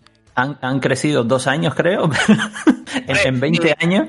Y Luffy crece mucho, o sea, estira los brazos que claro, lo. Claro. Sí, leí, leí, una entrevista a la Seiyu de Luffy, que ahora mismo tiene 65 años, que contaba que ella cuando firmó el contrato no sabía que eso se iba a alargar tanto y que la pobre mujer está preocupada de morirse. cuando, cuando lo firmó era adolescente. Claro. Claro, eh, está asustada y luego viene la actriz de Son Goku que dice, pero bueno, aficionada. Hombre. Bueno, perdón por Perdón, perdón, Loreto, que nos emocionamos. que va, que. Eh, bueno, pues eso, Naruto. Luego diría a lo mejor Hunter x Hunter. También entre eso me gustan mucho los, los shonen básicos, como podéis mm. ver. También entre todos los shonen básicos que existen, Hunter x Hunter me parece que te engrandece muchísimo el corazón. Sí, coincido. y por último, ya no el anime, el anime no me gustó tanto, pero el manga de Black Butler. Black Butler, a ver, a ver, voy a, voy a mirarlo porque no lo conozco. ¿De qué va? Es, es, eh, es, un joven lord inglés de una familia importante que se muere toda su familia, bueno, eh, provocado, en un incendio provocado en su casa y él le vende su alma a un demonio Oh. para que le ayuden a, vengarse. Al final la condición es que eso, que cuando muera no va a ir al cielo ni al infierno, sino que su alma se la va a quedar él. Me gusta. Y es más bien el cariño que le tengo porque cuando empecé, después de ver anime de pequeña y tal en la tele, pues ya llegas al punto en el que te das cuenta que puedes comprar manga, que aquí en Vigo tenemos la gran suerte de que tenemos una tienda de Norma Comics, que no hay muchas. Anda, pues sí, aquí yo creo que no hay en Valencia, me suena que no. Mm. Y mi mejor amiga y yo, pues siempre íbamos los, los fines de semana, comprábamos y cada una pues tenía sus colecciones y, nos las prestamos. Pues yo compraba Death Note, ella compraba Black Butler y, luego cada una se leía lo suyo y se lo intercambiaba. Y esta tradición la seguimos incluso cuando empezamos la universidad, que ella se fue a Santiago y yo me fui a Barcelona, incluso pues en los meses que no nos veíamos, ella compraba los tomos, luego cuando iba un fin de semana me los, daba y seguimos haciéndolo desde cuarto de la ESO. qué bueno eso es un manga que realmente le tengo muchísimo amor. Qué guay. Esa queda, esas quedadas, ¿eh? Nosotros también lo hacíamos aquí, de, quedar el fin de semana para ir al centro, pasarte por la tienda de, cómics y manga, comprar un tomo. Esa ilusión, ¿no? Eso no sé si, si sigue ocurriendo con, la gente más joven ahora que está adentrándose en el manga. Y me siento súper orgullosa. Qué guay. Qué guay, qué guay. Yo, yo, te digo, además de que yo lo sigo haciendo, bueno, lo sigo haciendo ahora, está como está la cosa, ¿no? Pero vamos, yo sí lo voy haciendo y yo, hombre, os digo, yo vivo en Alcorcón, o sea, y para todas mis necesidades eh, otaku me voy a Madrid, o sea, imaginaos ah, pues. lo que hay en Madrid, obviamente. Y, y, vamos, eh, sí, a tienda habitual que suelo ir, la verdad es que a veces Además son eso, sí que eran las aglomeraciones de esto de los grupos, de los chavales y tal, que luego ves que van 20 y igual solo uno compra, ya sabemos, ¿no? Sí, sí. Cosa, ¿no? sí, todos mirando, ojeando, así, abriendo los tomos y tal, pero solo al final uno compra y obviamente hablando eh, a gritos con ese ímpetu juvenil, ¿no? Que teníamos todos en su época, ¿no? Eh, que a veces también me, me, me tapo los oídos, no por tanto por el ruido, sino porque obviamente luego con los spoilers, pues a veces no tienen cuidado, ¿no? Esto ya es un poco abuelo cebolleta, ¿no? Abuelito gruñón, ¿no? Ha decidido, si eso está spoilers, iros de aquí, hombre. Pero, Pero no, es que yo me acuerdo no hace mucho de unos chavales hablando de evento Aureo, o sea, cuando, antes de que terminase el anime, y la verdad es que estaba muy bueno. Pero sí, no, no vamos así con las anécdotas. y, y vamos, yo, yo creo que, que sí que, sobre todo, gracias a Internet, hay que decirlo, gracias a Internet, porque yo en parte también eh, me he visto, digamos, beneficiado gracias a Internet y todo eso. Sí. Yo creo que esa, esa ilusión de, pues eso, de, de que se junten los chavales, de ir descubriendo series y demás, y que se mantiene mucho y, y lo veo, ¿no? Luego sí que es verdad que también ves, por ejemplo, a, a, a niñas de 12, 13 años comprando BL, digamos, un poco fuertotes y ya dices, hombre, igual Mm. un poco de prisa se están dando, ¿no? Pero, Mm. pero sí, la verdad es que sí que hace ilusión. Yo fui esa niña, ¿eh? Bueno, ¿eh? Te calmas que yo fui esa niña. Ah, ah, entonces te vi a ti, ¿no? Te vi a ti aquel día en la tienda, ¿no? Eh, eh, pero sí, la verdad es que sí que sí que ves y, hombre, te hace ilusión, ¿no? Ver que, que, que todavía entre los chavales y tal, pues sigue habiendo Sí. esa ilusión, ¿no? Esa, esa ganas de meterse en el mundillo. Sí, sí, sí. Yo creo que hay más de lo que, de lo que igual pe- pensamos, ¿eh? Porque, por ejemplo, con Japón, noto que últimamente hay mucha, mucha, mucha locura por Japón, mucho interés y, y al mismo tiempo creo que también por el, por el manga y el anime, que quizás no somos tan conscientes, pero sigue ahí, sigue ahí y, y- y cada vez me parece que hay más contenido, más material, más mangas, más anime.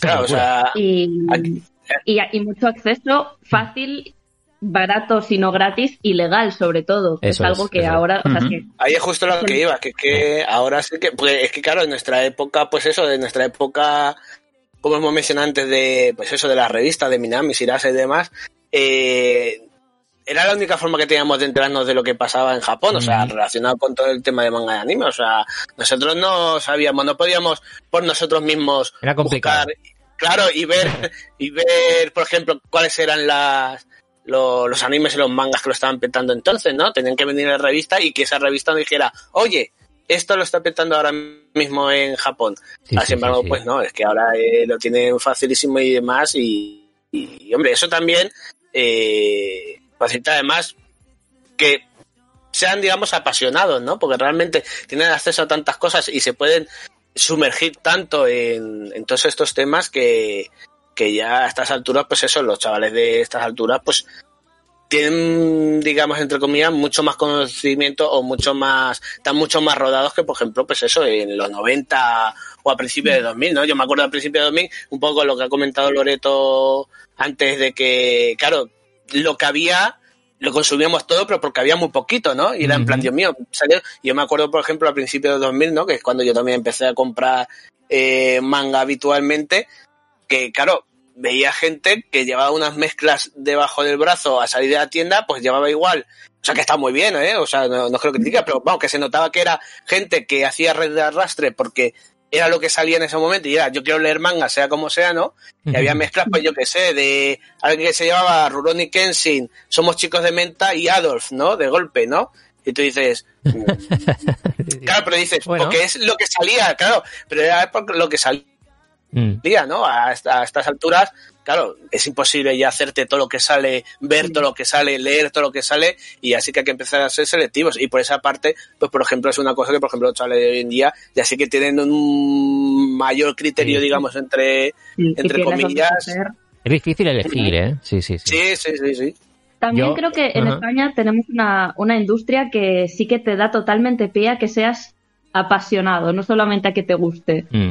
En el sentido de que, lo, o sea, yo noto como que lo hacemos con cariño, ¿no? Porque en, en Francia o en, o en Italia, que son otros grandes mercados de cómics en general y de manga, Mm. eh, los mangas valen la mitad que aquí porque el papel es muy barato, un gramaje súper pequeño, mega transparente, no tienen sobrecubiertas, eh, y aquí hacemos unas cosas muy bonitas Sí. y nos dan ganas, te da ganas de tenerlo, de cuidarlo, de lucirlo en tu estantería. Mismamente, mira, yo me compré ayer el, la nueva edición que ha sacado Norma de Helsing, que es que es una maravilla. Eh, todas las, las ediciones, por ejemplo, que hace Selecta Visión de Home Video. Hay cosas Como muy bonitas, sí, sí, sí. Noto que desde la industria le echamos un montón de ganas, hay un montón de cariño y se nota muchísimo. Yo lo noto muchísimo. ¿Y cómo, cómo no te va a apasionar? Si se nota que, que bien- ya viene hecho con pasión. Claro. Es que aquí se valora mucho, ¿eh? ¿eh? Yo, por ejemplo, yo sí que valoro un buen tomo, una buena ilustración, una buena portada, un buen material del, del o sea, el papel, la calidad del papel, no sé, todo ese tipo de cosas, yo creo que aquí se valoran mucho y, se están cuidando mucho. Aquí, para, para bien o para mal, una característica que tiene mucho lo que sería el lector, espectador, el otaku español, digamos, y, y que además es algo que también no influye, pero bueno, sí que influye en que Otaku Bunka, en que la revista eh, haya durado hasta hoy. Y es que el otaku español es coleccionista. Sí, sí. Totalmente. O sea, le gusta, o sea, le gusta tener las cosas, eso es lo primero, ¿no? Pues igualmente aquí de momento también es verdad que por otros factores, obviamente, pero por ejemplo aquí en manga digital y tal todavía no ha cuajado y de luego a corto plazo no tiene todavía pinta de que es verdad que igual todavía no ha habido una apuesta súper grande por el manga digital, también es cierto, pero, pero es algo que, por ejemplo, ahora a corto plazo parece que tampoco va. No, pero es que nos gusta, nos gusta el tomo. Claro, pero nos gusta tenerlo, es, lo, que, lo que has comentado tú, ¿no? Nos gusta tenerlo, nos gusta que tenga una edición bonita, que la portada tenga brillitos, que el papel sea eso blanco nuclear, que es que es algo, además lo han comentado los editoriales de aquí siempre que nosotros lo del papel blanco nuclear, o sea, es que somos una excepción.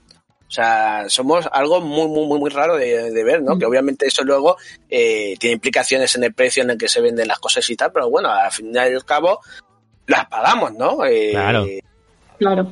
Es eso, tenemos la opción de comprarlo no y lo compramos y demás, ¿no? Y eso obviamente tiene su parte buena, que obviamente pues tenemos estos productos y los valoramos, y otra vez, eh, pues no tan buenas, pues todos sabemos, ¿no? De ese, ay, es que es que no me gusta la tipografía que han usado, no me gusta cómo queda el lomo en la estantería de este tomo, ya no me lo voy a comprar, ¿no? Eh, que son, obviamente son casos, claro, son casos, digamos, más o menos aislados, pero bueno, a veces se dan y demás, ¿no? ¿eh?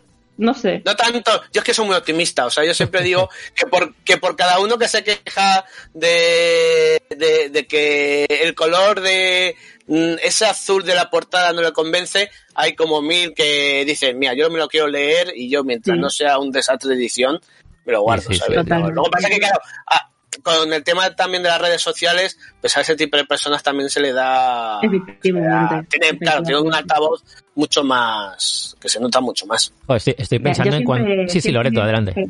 perdón. Eh, no, que siempre que voy de viaje o que alguien se, bueno, cuando, cuando íbamos de viaje, eh, o alguien va de viaje, yo siempre compro o pido que me traigan un manga en el idioma del país que sea. Ah. Es como mi, mi souvenir, siempre es lo que pido. Y a esto que veníamos hablando, realmente, pues eso, tengo pues de, Inglaterra, de Gales, de Italia, de Francia, de Japón mismo. Qué guay. Y, y es eso, ¿no? O sea, no hay.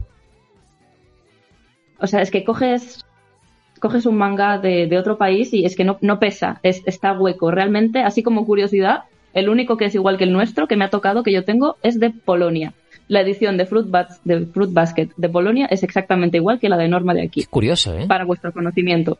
Claro, es que eh, hablando de este tema, yo no sé, David, Reddick, eh, si os acordáis, pero yo diría que en Japón es un poco así. O sea, es, es muy. Como hacen tanto y producen tanto, los materiales no son tan buenos. Yo recuerdo haber cogido mangas en Japón que no pesan nada.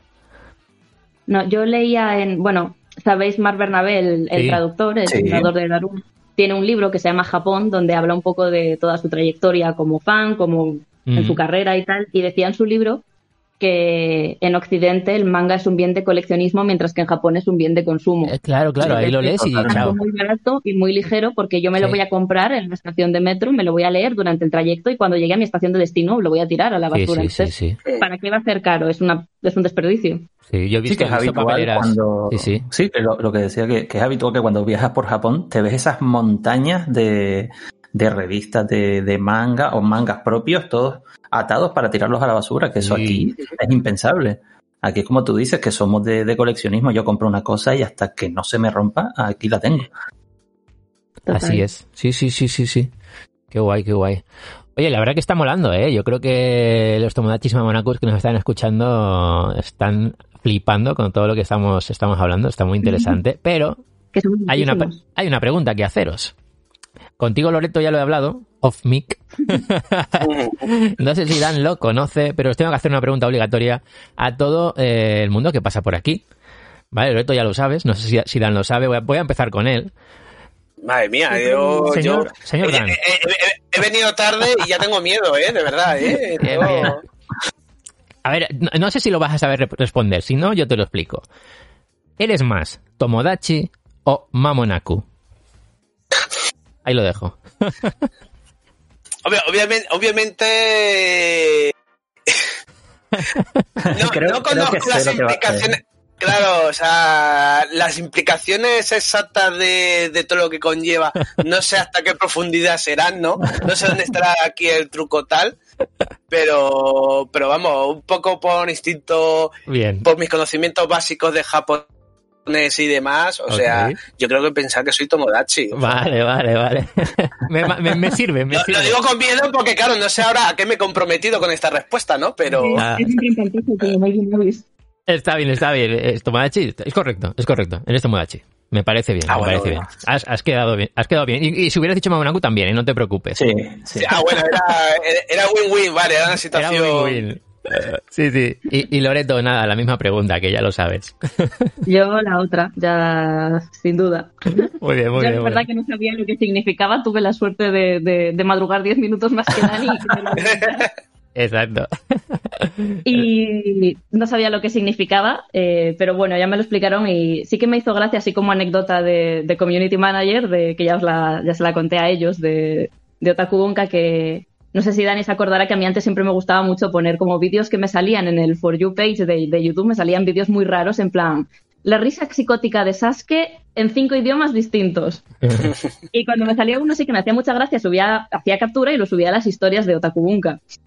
Y había una persona que siempre me respondía a la historia y ponía, pero pasa el link, mamonazo. y la palabra esa me, me recordó muchísimo a, a lo de mamonazo. Esto paró cuando un día le dije que no era un mamonazo, que era una mamonaza y Ay, me ay. pidió perdón. Claro, claro. Yo le- le- Ah, intenté contribuir a la sociedad, le dije que no se insulta a la gente, sean mamonazos o mamonazas.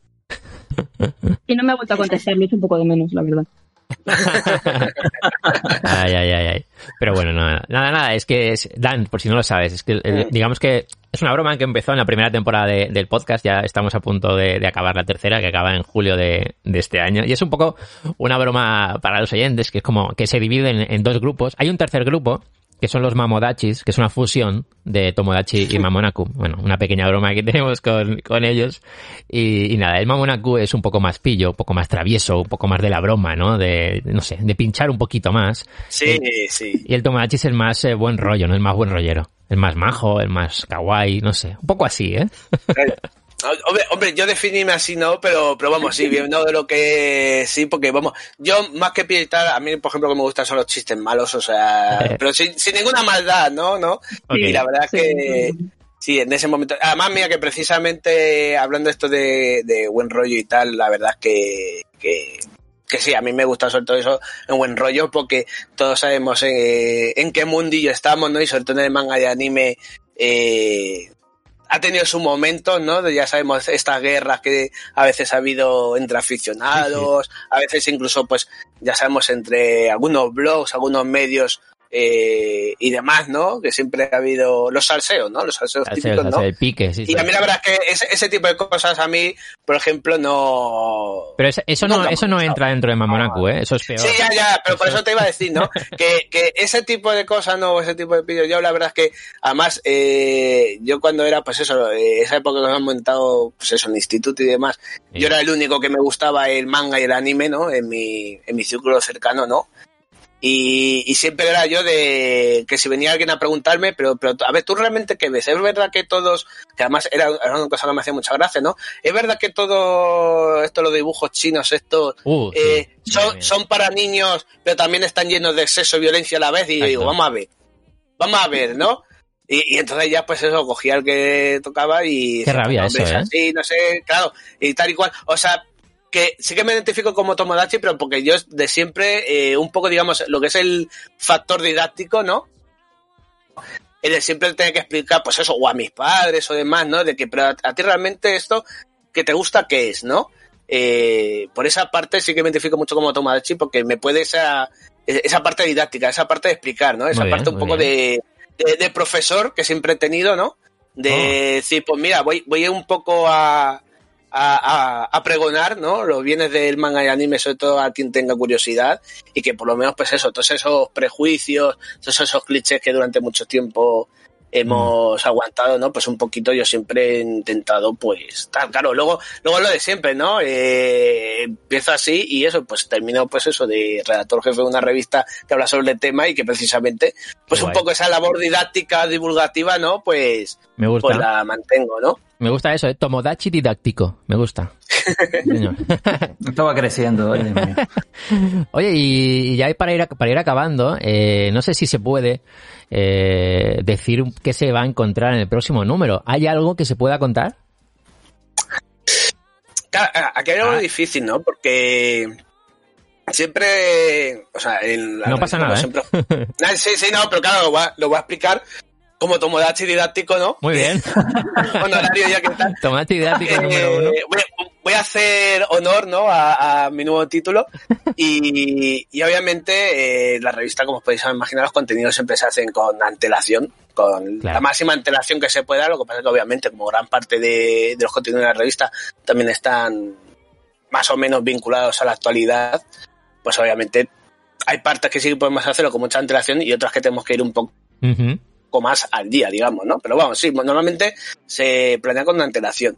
Y ya te digo, cada número, pues, pues ya lo, lo hemos hablado, ¿no? Tiene mucho trabajo, tiene mucho documentación, tiene mucho, tiene mucho curro, ¿no? Cada número, ¿no? Y, pero ¿qué pasa?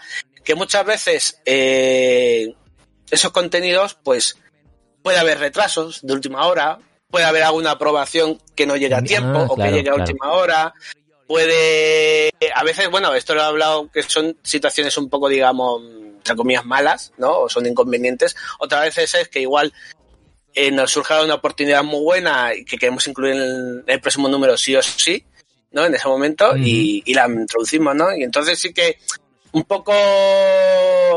Siempre se puede confirmar algo, pero un poco, digamos, por por precaución, ¿no? Más que por protocolo, por precaución, no decimos nada precisamente por si hay algún cambio de eso, porque, por ejemplo, yo lo digo, siempre nos preguntan la portada. Uh -huh.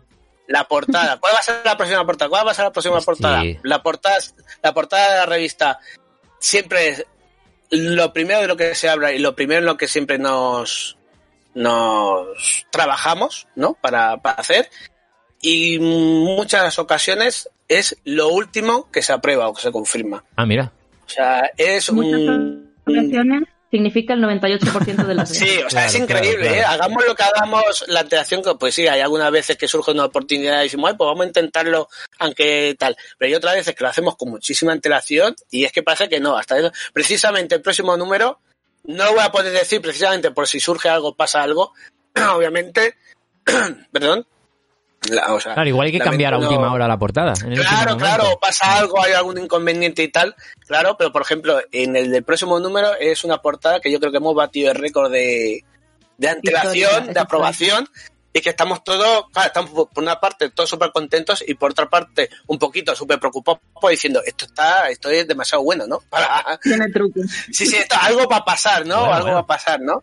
Pero... Pero bueno, precisamente estamos tan escaldados que siempre o sea, no es vamos a hacer esta portada, nos dicen que sí, vamos adelante y ya a muerte. Solemos mm. tener una, sino dos opciones de respaldo. O dos, o tres, o cuatro. Claro, o sea, ha habido, ha, habido, ha habido algún número que creo que, que obviamente siempre todas las portadas, eh, aunque tengamos prioridades o preferencias unas por otras, obviamente, pero todas las portadas que siempre hemos sacado siempre han tenido su razón de ser, siempre hemos creído que ha sido interesante, eh, que incluso que quedaba bien la portada, ¿no? De, en el factor estético, por el claro. aspecto estético. Eh, pero es que ha habido algunos números que hemos tenido que recurrir igual a nuestra cuarta alternativa. O sea, las anteriores, las que teníamos más preferencia, se han ido cayendo por unos motivos u otros, por motivos de aprobación, porque ha habido retrasos o demás, y hemos tenido que recurrir a cuarta o, o, quinta casi, o sea, es lo dicho, que muchas veces la primera idea que tenemos o la primera preferencia que tenemos no siempre se cumple, o sea, es, es una demostración de que la portada Otaku Bunka, o sea, es una de las grandes batallas, ¿no?, que tenemos en, en la redacción. Oye, pues... Así que, resumen, Pues no, lo siento, no hemos confirmado nada. Cómpratelo y Van- entérate. Van a, salir, van a salir contenidos de manga, van a salir contenidos de anime, van a salir contenidos de cultura japonesa. Eso no vale. cosas concretas. Claro, claro, claro. O sea, hay que mantener el misterio. No, Vale, vale, vale. eh, es lo que comento, pero. Hacen No, pero, bien. pero me gusta, me gusta hacerlo así porque, porque como hablamos con, con vosotros hace unas semanas, eh, si os ha gustado todo lo que hemos hablado con, con Dan y con Loreto, vamos a hacer con ellos el sorteo de dos revistas del número de abril, de este que no, no se puede decir nada. ¿Y cómo poder hacerlo? ¿Cómo poder sorpresa, ¿eh? participar? ¿Eh? ¿Sí, Loreto? Va a ser sorpresa. Claro, Claro, ser- Pues nada, lo que tienes que hacer es súper fácil, ¿vale? Eh, seguir nuestro Twitter, que es arroba japonizados, y el Instagram, que es japonizados. No pasa nada si solo tenéis Instagram o solo tenéis Twitter. Bueno, seguís una de las dos cuentas y listo. Y lo mismo en el Twitter y el Instagram de la revista Otaku Bunka, que es otaku-bunka, también en Twitter y en, y en Instagram. Y además mandarnos un mail a japonizadospodcast.gmail.com o a concurso japonizados.gmail.com diciendo que eh, queréis participar, que ya habéis seguido las redes sociales y, y todo. Y tenéis de plazo hasta el... eh, bueno, ¿se sabe cuándo va a salir el número? Ojo.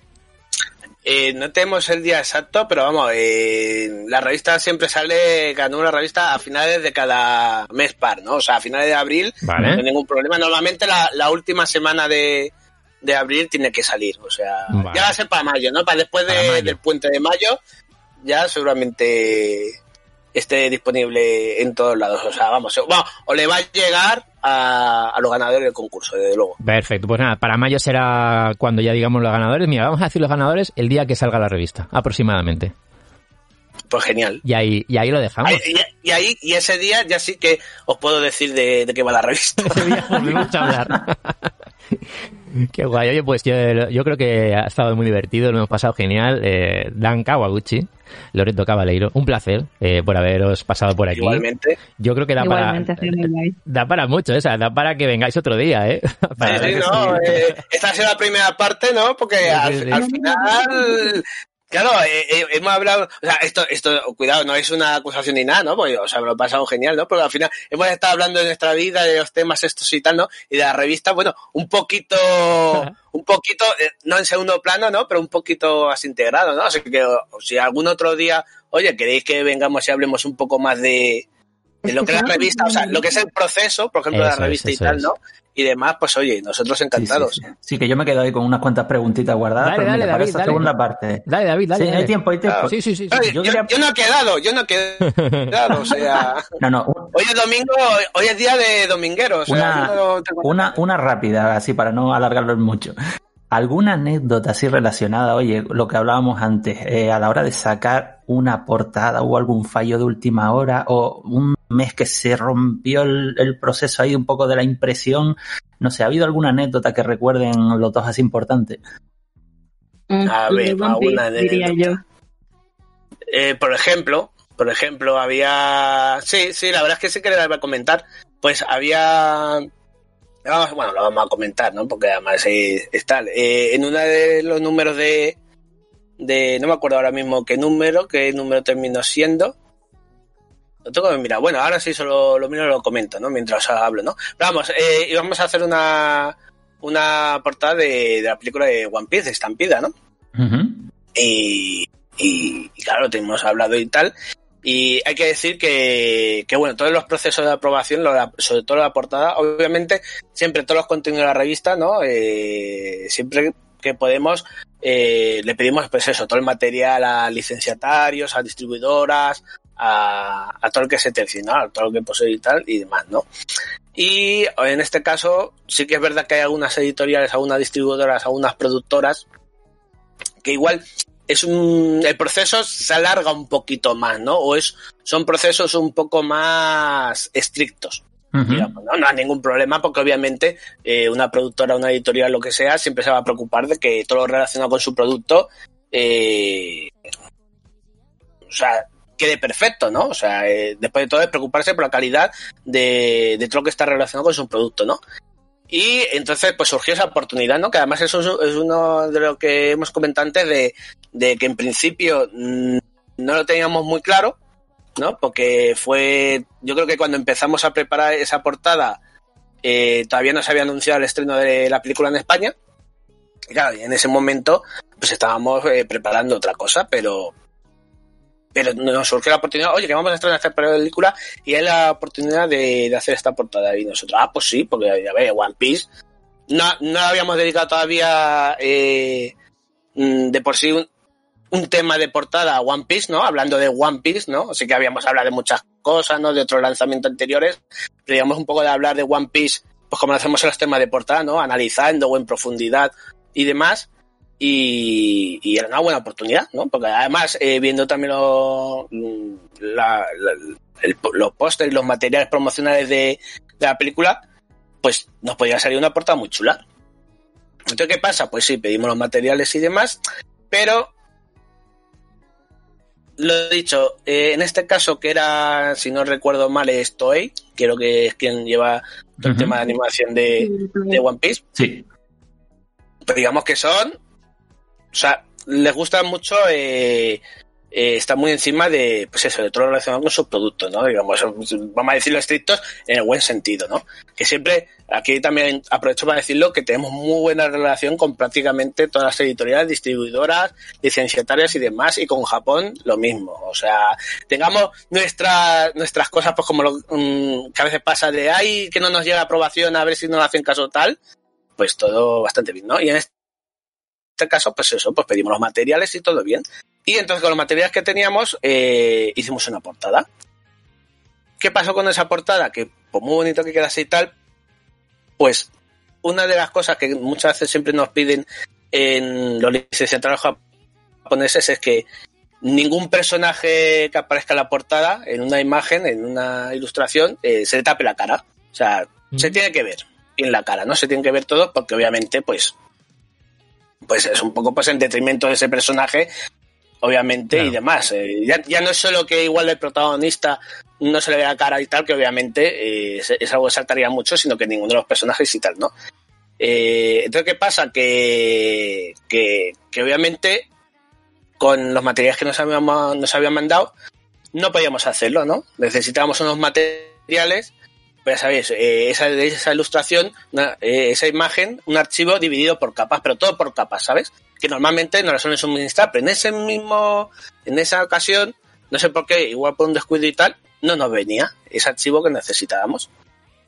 Pero claro, lo pedimos, que además venía supuestamente en, en el índice, ¿no? De, de, de, materiales que nos habían enviado, ¿no? Pero por cualquier casualidad no nos habían mandado.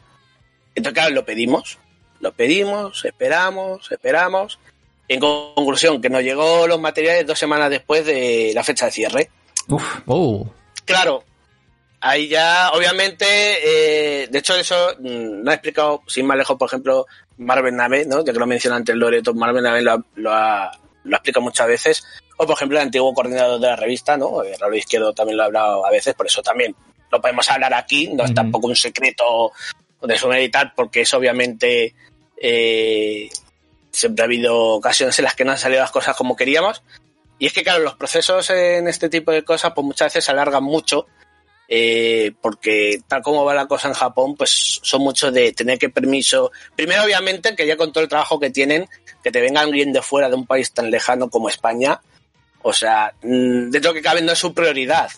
O sea, de forma, entre comillas, lógica, porque obviamente ellos lo primero que se van a preocupar es del mercado suyo. O sea, eso está claro. Si tienen cosas primero que atender del mercado japonés, van a ir por ahí, ¿no? Claro. Y además, todavía a estas alturas, que además es una cosa que también me he fijado yo cuando he entrevistado a, a pues eso, animadores, directores, autores de manga y demás eh, japoneses, que muchas veces todavía no son conscientes de realmente la importancia o la presencia del manga y anime eh, fuera de Japón. Te sorprenden, ¿no? A veces. Muchas veces, claro, se sorprenden de, muchas veces de diciendo, pero realmente, o sea, hay tanto mercado, ¿no? Para el manga y anime que, y tal, ¿no? Y muchas veces, pues yo también creo que un poco por eso, pues diciendo, hombre, pues, no es urgente, ¿no? Pero también es un proceso porque se tienen que pedir muchos permisos, ¿no? Si alguna vez habéis eh, leído un poco sobre todo el sistema, digamos, de, de empresas en Japón y tal, pues son muy rígidas, muy protocolarias y muchas sí. veces eso provoca que, que, que pues eso. Pues claro, me imagino que hasta que llega la aprobación pasa por claro, muchas personas. Efectivamente, ¿no? Y en este caso, pues, pues llegó un tanto tarde y obviamente, como ya comentado antes Loreto, obviamente nosotros nunca apostamos a una sola, a un solo número en cada número y ya tenemos otro tema portada, otra portada preparada y demás y la sacamos adelante, pero sí que, pues eso, al final da pena, ¿no? Porque realmente son cosas que, que nos, hace, nos hacen ilusión, ¿no? Porque decimos, este va a ser una buena tema de portada, le va a gustar a los lectores, cuando lo, cuando lo vean, ¿no? Porque yo, por ejemplo, cada vez que develamos la portada, obviamente hay portadas que gustan más, otras menos, o sea, no es que nos gusten, ¿no? Pero no, eso, la verdad es que en general sí que tienen muy buena acogida todas, y, pero claro, piensas en la ilusión que le va a hacer a los lectores de que cuando desvelemos la portada digan, hostia, esta, pues voy a ir corriendo a, comprármela, qué bien ha quedado, qué bonita. La portada más bonita de, de toda la historia de Otaku Bunka, ¿no? Que ya hemos tenido algún, varias portadas que se han llevado ese título, ¿no? Y que, que no, siempre hace mucha ilusión, ¿no? Y, y, la verdad es que al final nos da pena por eso, ¿no? Porque al final es una situación que realmente salimos todos ganando, ¿no? Salimos nosotros porque tenemos un contenido atractivo, tenemos una portada atractiva que puede traer a muchos lectores y por otro lado, obviamente, es publicidad para ellos y, y, una forma de promocionar más y de que esa obra en cuestión pues se extienda, ¿no? Que bueno, One Piece, ¿qué más se puede extender, no? Pero vamos, sí. ya con, con todo el con todo el mercado que ella tiene, pues obviamente es algo que iba a interesar a mucha gente y, y no puedo ser. Y a veces ha pasado cosas así, ¿no? También un poco de que a última hora, entre comillas o tal, pues por unos motivos u otros hemos tenido que, que cambiar y tal. Normalmente la mayoría de veces, en, o yo diría que todas, nunca, digamos, con ninguna malicia, ¿no? Digamos, ninguna mala intención, ningún feo, digamos, pero sí que hay ciertas cosas de que tenemos que tener en cuenta y que es lo que dice, lo, lo que digo, que al final hacer una revista como Takubunka es bastante difícil y tiene mucho eso detrás que no se ven pero que pasa cada adelante cada número. Claro, porque ya no es solo el trabajo que, que hacen ustedes, sino también muchas, muchas otras cosas que no dependen directamente de ustedes, ¿no? Claro, Claro, claro. Complicado. Entonces, claro, por eso son, son, hay que hay que hacer malabares con muchas cosas. Eh, desde lo, lo, que hemos hablado al principio de la conversación, ¿no? De que son ya un equipo de mínimo 20, 25 personas por número cada uno, pues eso, con sus otras ocupaciones, con su propia vida, obviamente, pero todos tenemos nuestra vida que también nos influye según el momento y demás, y, y luego con esto que muchas veces, pues eso, eh, es que hasta Japón, claro, es que muchas veces hablamos de eso, pero es que son relaciones con Japón, que son relaciones estrechas, ¿no? Y que si intentan siempre trabajar lo más rápido posible, pero muchas veces no se puede, así que muchas veces también, pues eso, algunas veces cuando ha habido algún por ejemplo, el último número, pues eso, eh, se retrasó una semanita porque pudimos incluir, por una buena causa, ¿no? Que pudimos incluir un booklet, eh, un pequeño libreto con una muestra de, del manga de Crimson Grimoire, ¿no? Y aquí sí que tengo que romper una lanza por los lectores de Otaku Bunka, porque la verdad es que es lo que, lo, lo, que decíamos antes, ¿no? De que ya también nos conocemos un poco el mundillo, ¿no? Sabemos qué gente hay, sabemos que, por ejemplo, en nuestro caso, nuestro gran competidor es Internet. Sí, o sea, sí, totalmente. Un gigante es un coloso eh, y demás, pero la verdad es que los lectores de Otaku Bunka siempre han, nos han apoyado mucho, han sido muy comprensivos, ¿no? Por ejemplo, en el caso del último número, cuando lo explicamos que igual, si solo hubiéramos dicho que lo retrasábamos una semana por lo que sea sin comentarlo, seguramente tampoco nos hubieran dicho nada, ¿no? Pero en este caso, además, pues eso, por buena causa, ¿no? De que pudiéramos sacar este, esta muestra del manga de Crimson Grimoire, eh, todos muy comprensibles, muy tolerantes, eh, diciendo de hecho encantados que si se retrasaba era por algo de eso, ¿no? Qué bueno. Y la, la, verdad es que en ese sentido yo creo que es una de las cosas que yo creo que también han contribuido, digamos, al éxito de la revista, ¿no? Que siempre esa relación que hemos tenido con los lectores siempre ha sido bastante estrecha, ¿no? Siempre los lectores, eh, no solo ya por el simple apoyo de decirnos eh, venga, ánimo, uy, qué bien ha quedado, no me ha gustado mucho esto, ¿no? Sino que siempre no, que hemos tenido. Sí, siempre que hemos tenido que dar eh, explicaciones o siempre hemos pedido pues, opiniones constructivas, ¿no? Uh -huh. Críticas constructivas de la revista, o siempre ha habido alguien que nos ha sugerido algo, o que, por ejemplo, durante mucho tiempo que siempre nos preguntaban, ¿y por qué no mmm, viene la revista con un póster? ¿Por qué no se incluye un póster? ¿Por qué no se incluye? Lo pudimos incluir ya hace poco, ¿no? Por fin, ¿no? O sea, los lectores más pacientes vieron recompensada su, su paciencia, ¿no? Pero, por ejemplo, sí, es verdad, cuando, ¿eh? claro, no se podía incluir el póster, pues en vez de no decir nada, nosotros siempre hasta el punto donde podíamos decirlo, pues lo explicábamos por qué. O sea, no era en plan, veremos a futuro, ¿no? O muchas gracias por tu pregunta, saludos. no, no, decíamos, no, no, no hemos podido incluir este póster por este, este y este motivo. Entonces yo creo que a partir de ahí, claro, entonces a partir de ahí, dentro que cabe, hemos sido bastante transparentes con ciertos aspectos de la revista y yo creo que a partir de ahí, pues, eso se ha, se ha creado una relación con los lectores, pues, bastante estrecha y bastante productiva y, yo la verdad es que por eso, o sea, yo chapo a los lectores de Otaku Punka porque la verdad sé que suena muy cliché, suena muy estereotipado, pero la verdad es que tenemos unos lectores que, son una maravilla. Pero es verdad, es lo que dices. ¿eh? Yo pienso que hace un tiempo eh, se ha vuelto muy importante esa conexión con, con, el oyente, con, entre comillas, con los clientes o con los lectores, en el caso de, de Otaku Bunka. Tener esa relación con la comunidad, que en el pasado era casi imposible, en una revista en papel del pasado, que solo podías contactar por correo postal, ¿no? Ahora con redes sociales, es todo tan inmediato, el feedback te llega al segundo, ¿no? Eh, es algo que creo que es muy importante y creo que estáis haciendo muy bien, ¿no? esa conexión con, vuestros lectores. Y por ahí yo creo que se basa un poco el, éxito que tenéis, además de la calidad de, de contenidos. Qué bonito esto que nos ha dicho. no, no, pero sí es cierto. O sea, hay hay una cercanía. O sea, yo de hecho es que hay, gente que, interactúa tanto en, pues, con comentarios, con lo que sea, que yo, o sea, yo me sé nombres y apellidos de gente. Es que es muy bonito eso, sí, la verdad que es, que es una pasada. Oye, David, no sé si tienes alguna otra pregunta o, o Reddick por ahí. No sé si, si Reddick quiere hacer, si no, yo tengo una última, esta vez sí la última. Venga, va. Esa entrevista soñada que les gustaría publicar, así rápidamente, si ah. pudieran elegir a cualquier persona del mundillo este de anime, manga, Japón, ¿a quién le gustaría tener en la revista? Uf. yo, yo, claro, una, Aunque pudieras viajar al pasado.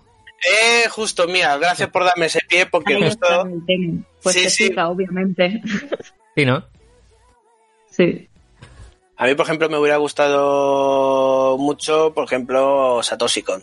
La verdad, siempre he sido muy fan de Satoshi Kon y la verdad es que me hubiera gustado mucho, mucho pues eso, poder entrevistarle, poder hablar con él y demás, que ya a estas alturas he tenido, he tenido oportunidad de hablar con, pues eso, con varios autores, artistas y demás, bastante, pero Satoshi Kon además eso, sabiendo que ya va a ser imposible, ¿no? Y sobre todo por eso, porque después de todo, pues murió prematuramente, sí que es una espinita que, que, siempre se va a quedar ahí, ¿no? Pues sí.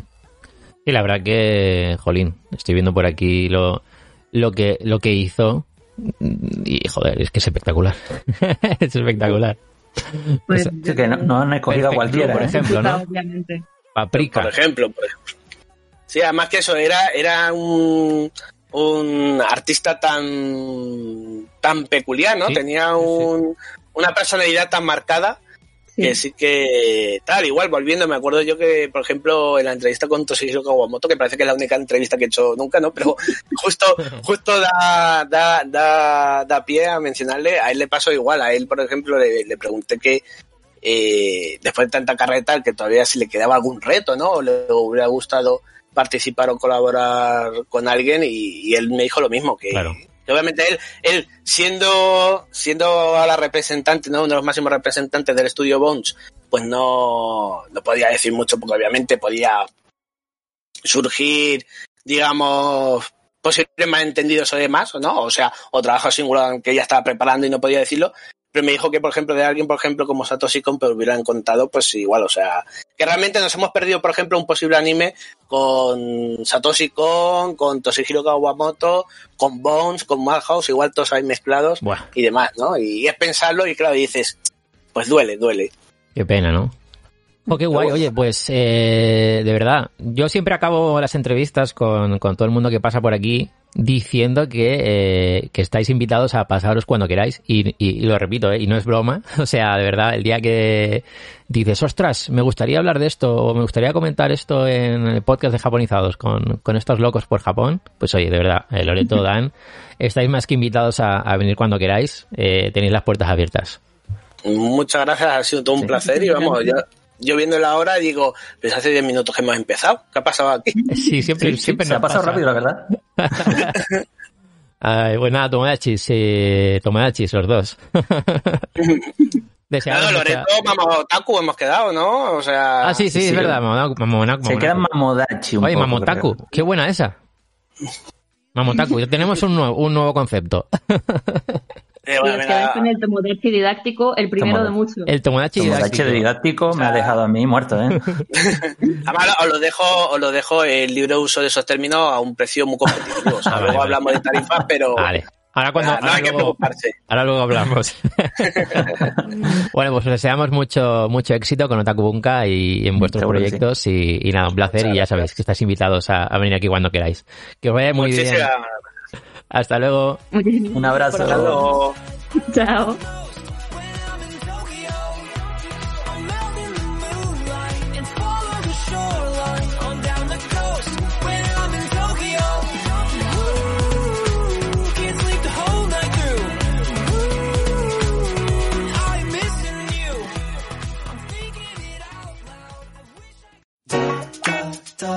hablar.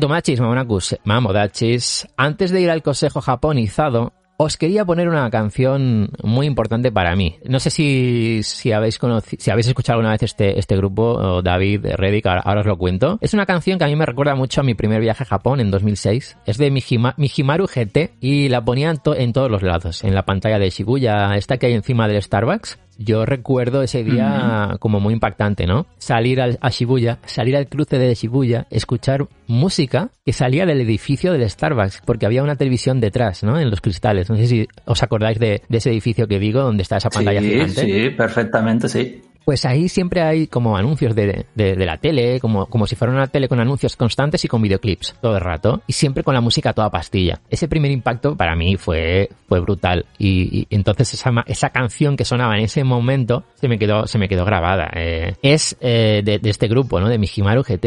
Y, y- curiosamente en septiembre de, de 2006, cu- justo cuando fui a Japón lanzaban su tercer disco. Eh, es, es un grupo que está formado por dos integrantes, que es Hiro- Hiroko Akutsu, que es la vocalista principal, y Mitsuyuki Miyake. Eh, lo de GT, curiosamente, del nombre del grupo, que se llama Mihimaru GT, es porque le gustaba mucho a el Gran Turismo, a, uno de los integrantes. Yo estaba pensando Gran Turismo, pero digo, no creo que sea eso. Sí, sí, sí, eh, es que es muy curioso, ¿no? Eh, bueno, eh, Mihimaru, la Mi es de Mitsuyuki, la I, Hi de Hiroko.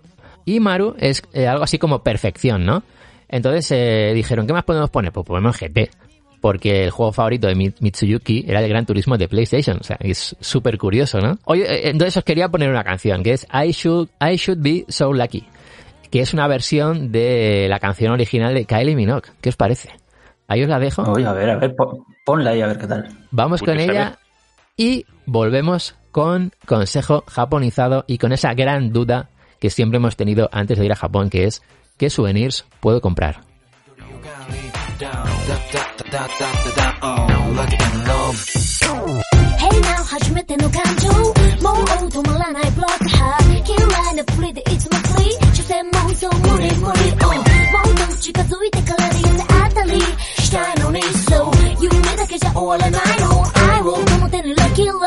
まにかの恋の疾走圏あなたさえいるならいつ OK まるで橋と橋の太陽系。天の川あると信じたいもんね。ただあなたがまだ通り過ぎて私に気づけないのなら。なんだってやるわ。心からの愛の中。あの子のようったら。器用だったら。I just got that love 揺らぐ気持ち抑え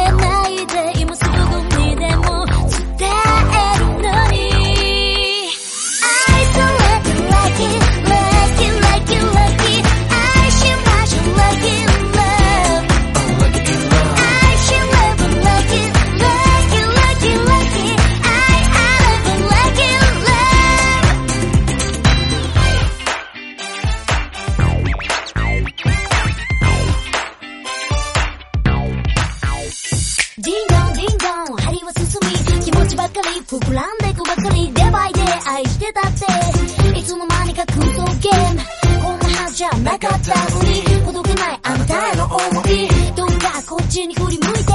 夢の中で会いに来て。まさかのラバーズブートキャンプ。恋の戦場を走るのか。踏み外せばすかさずドキャン恋に焦がれたフォレストガンチャンスが欲しいだけ。手に手をかざしよ。うクラップヘンズきっと近くなるよね。だんだん階段登る夢からのランナウェイな私が邪魔をしている。一歩踏み出せない。I just got that love もっと素直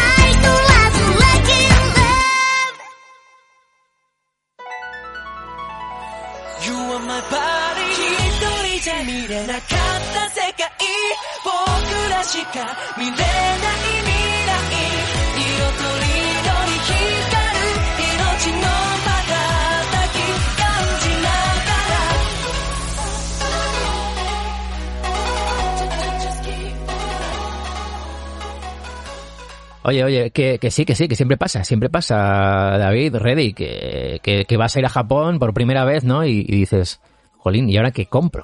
Porque tengo que traer regalitos para mis seres queridos, ¿no? Eh, o, o este amigo, o esta amiga, o ese familiar que me ha dicho, tráeme algo típico de Japón. ¿Qué momento Claro, como ese, es tan ¿no? fácil, sí. Como es tan fácil. y tú ¿no? especifícame algo. Sí, sí, es, que, es que a mí me ha pasado, no sé si a Reddy, que a ti te ha pasado también esto. Oye, tráeme algo. Eh, ¿Qué me eh, puedes sí, traer? Sí, sí, me ha pasado. Me ha pasado. Bueno, Sí, sí, sí. sí. O bueno, también está el caso de la gente que te dice una cosa muy concreta que tú dices, ¿dónde voy a encontrar esto? Ah, sí. Eso es, más, eso es Sí. peor todavía, eso es más Uf. difícil. Oye, a ver si Sí, me sí, encuentro. sí. A mí me han preguntado. Oye, que me he enterado de que en Japón ah, los relojes son muy baratos. Tráeme un buen reloj. a ver, ostras. a ver, a ver, por favor, vamos a centrarnos un poco. No sé, no, no sé si te, te acuerdas, pero en nuestro primer viaje hubo un día que estaba en el Yodobashi que fuisteis a mirar vosotros no sé qué y me fui yo por, por otro lado también a mirar algo y estaba, estaba viendo relojes y me vi un... ah, ¿Cómo se llama? La marca esta japonesa. Eh, Ostras, que es muy famosa. Y no era Casio. Se- Seiko. Se- no, Se- Seiko, un Ah. Seiko. Y vi un, vi un Seiko y dije, hostia, que además estaba solo, estaba en, digo, qué chulo, qué guapo, qué tal, no sé qué. Digo, al cambio, al cambio 120 euros. Digo, va, me lanzo, me lo compro, hasta que me, me fijo bien y no eran 120, eran 1200. Eran 1200. Claro, y estuve, claro. pero vamos, a, a puntito de comprarlo. Menos mal que me di cuenta porque Madre no, mía. habría, habría picado. Tú, core, core, core, core. Pues sí, sí, sí, sí. Entonces, claro, de verdad que sí que pasa mucho, ¿no? Eh, conozco mucha gente que, que me ha preguntado esto. de, Oye, ¿qué puedo comprar típico que hay en Japón, tal, que pueda yo regalar? Bueno, pues hoy vamos a intentar resolver esa duda Vamos ahora a hablar de algunos souvenirs que podéis comprar en Japón. No todos, porque hay muchas, muchas opciones y, y claro, hay muchas cosas eh, que se pueden comprar, incluso no objetos tradicionales japoneses. Exacto. Incluso cosas que tú no dices que esto es un souvenir, pero tú te lo llevas Exacto. igualmente. Exacto. Por ejemplo, por ejemplo, eh, un Gundam. Esto no, te no, no os lo esperabais, ¿eh? No, nada. Es un súper regalazo. O sea, para mí yo eh, siempre, siempre compro. Siempre compro y he traído a mi hermano, he traído a alguna otra persona, ¿no? Uno de estos que además son para montar. Que se pueden encontrar, por ejemplo, en Yodobashi Akiba o, o en un edificio de estos de, de anime. eh, un mecha de, de cualquier anime. que- Un Mazinger Z compré por vez para mi sobrino, sí. es que hay un montón de cosas, ¿no? Que se pueden comprar, incluso un manga, un tomo de un manga. Pues también alguna vez eh, han caído, ¿no? O, o un juego de retro, de, de lo que sea, ¿no? A mí me han pedido alguna vez, oye, tráeme cualquier cosa. Cualquier todo juego, lo que estás diciendo ha caído ya. ¿Verdad? Eh, eh, Y no, y no son como cosas típicas, ¿no? No sé, así a bote pronto, eh, ¿qué, qué, qué cosas habéis comprado vosotros para traer aquí? Para, para, re- para mini regalitos. Yo recuerdo una vez una cosa se me quedó clavado en, en mi mente, que fue que compré una figurita de un Buda en, del gran Buda de Kamakura, precisamente Oh, ahí al oh, lado. Qué guay. Claro, y a mí me, me gustó mucho porque era así como metálico, estaba muy, muy bien hecho. Y cuando llego a casa, mi madre dice, ay, qué bonito, muchas gracias. Y yo, porque... No era para mí. Eh, ¿no? Y allí se lo quedaba y cada vez que iba a visitarla lo veía y digo, pero si eso es mío. Pero bueno, ya en el, en el segundo viaje ya me lo quité y me, lo compré otro más grande. Ah, mira, muy bien, muy bien, muy bien. muy bien. Yo creo que quedaste para ti. Sí, sí, sí, sí. Pero bueno, cosas, cosas montones, camisetas, friki, eh, figuritas, todas las que tú quieras. Lo que decías también, números uno de determinados mangas Sí. que me gustaban de niño. O sea, cualquier cosa de ese estilo te vale para, para un recuerdo. ¿Y tú, Reddy, qué, qué cosas has, eh, has comprado para, pero para otras personas, no para ti? Que no sé si has Mm. comprado alguna cosa así para, para regalar, de tipo souvenir. Sí, eh, bueno, he comprado el típico, típico y súper recurrido imán de nevera. Correcto. Eh, también compré un, un, ¿cómo se llamaba, tío? No me acuerdo cómo se llama. El, el- en Kioto, el, el zorrito este que es... Inari, el zorrito Inari. vale, uno de esos. Eh, también compré a un colega eh, un juego de palillos. ¿Me- Ahí sí? cerca Bueno, sí, de, cerca de donde nos alojábamos en Asakusa. Ujú. Me acuerdo que a veces de camino al, al- cuando íbamos al templo a por el melón pan, eh, había una tienda de palillos, que era Sí, exclusiva de palillos. Es verdad. Pues entré y era un, pues, un juego que va en un estuchito eh, y mega chulo. Fundamentalmente, que recuerdo ahora mismo, es, eso es lo que me he traído. Sí, Ahora que, ahora que mencionabas el, tema del Meron Pan, uno de los souvenirs más frikis que me he traído ha sido el papel del Meron Ka- del Kagetsudo, Oh, donde venía, donde venía, y lo tengo guardado, tío. qué bueno. Oye, sí, sí. Es que a ver, viendo, ¿no? Que son cositas eh, no muy típicas.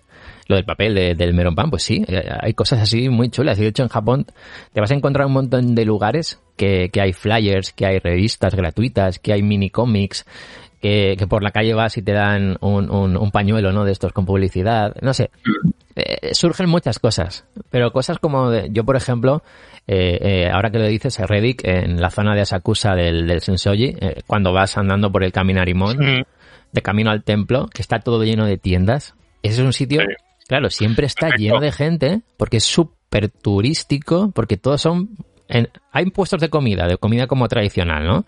Con galletas de arroz, crujientes y cosas así. Pero de Sí, souvenirs. pero el, el 90%, el 90 de todo el camino son de souvenirs. Sí, sí, sí.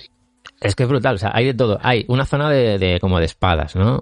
De shurikens y todo esto. Hay otra, espa- otra zona de, de una tienda de abanicos, solo de abanicos. Además son tiendas como muy concretas de cosas muy concretas. Y no solo, y no solo el camino, digamos, principal central, sino que los laterales También. también. Sí, sí, salid, exacto, salid a las paralelas, porque hay mucho más que igual no se suele visitar, pero en las calles paralelas hay menos gente y hay más tiendas. Y más barato a lo Que- mejor. Que, Seguramente. que es más, en una, en, en una de las paralelas, si lo recuerdas, hay una también una pequeña mm, lo diré, de- delegación, bueno, el, De Kagetsudo. melón pan, Sí, sí, sí, sí, sí, sí. una, una segunda tienda, digamos, más pequeñita, es verdad. pero también, también tienen una. Mira, cosas así que, que se pueden comprar, cosas más típicas, ¿no? Más como más regalo, más de Japón, cosas de Japón. Pues eh, el típico Maneki Neko, ¿no? El gatito con la, con la mano, del que haremos un micropodcast en, en algún momento. Eh, la linterna japonesa de la que ya hemos hecho uno, el Chochin, ¿no? Se pueden comprar. Se, se dobla, se queda, se queda ahí pequeñita y, y la puedes llevar en la maleta. Estas, estas rojas, ¿no? De, de papel. Pues sería otro regalo interesante, ¿no? Otro souvenir. Los abanicos japoneses. Hay de todo tipo y de una calidad brutal. Hay, hay una tienda por esa zona, la zona de, del Sensoji, que vais a flipar. Hay de todos los precios. Además son precios bastante accesibles, ¿no? Lo que, lo que hemos podido encontrar en, en esta zona y en otras zonas. O sea, todas las zonas de templos tienen algunas cositas, sobre todo eh, en, en zonas que no sean la de Asakusa, vais a encontrar cosas pues más del templo, ¿no? Pero también puede servir como, como souvenir. Incluso en Yodobashi, en, en cualquier Yodobashi, cámara, hay una, una pequeña zona en las plantas superiores que es de souvenirs. No sé si habéis estado. Mm, Hay una no, que tenían camisetas, que tenían llaveros, Sí. cosas así como muy muy turístico, muy, muy para turista, ¿no? Japón, que pone Japón ahí, que cosas Sí, así. el, el- el Don Quijote es otra que también tienes ahí 20.000 historias que El Don comprar. sí. Quijote, sí señor. En el Don Quijote puedes comprar cualquier cosa. Ah, y, Sobre todo para imanes, viene bien. y dices, mira, esto te lo he traído de aquí, de una tienda súper típica de Japón, y queda súper bien. O sea que es un, es un sitio brutal para, para traer algún souvenir. Eh, los abanicos japoneses, por cierto, se llaman sensu. Y también tenéis tipo pai pai, que, que son los llamados uchiwa. Por ejemplo, un daruma. También. Otra buena opción, eh, el daruma le- para que le pinten los ojos, a ver si se le cumple el deseo y demás. Un bento, se me ocurre, para, para llevar la comida al trabajo, por ejemplo. Un bento japonés. También, Ostras. claro, también sería buena Ya te has idea. dado una idea. Y ahora que dices la tienda Don Quijote, David, también otra opción sería la tienda Village Vanguardo. Que es una tienda muy loca, ¿eh? Claro, es que ahí encuentras de todo, inclu- encuentras incluso cosas americanas.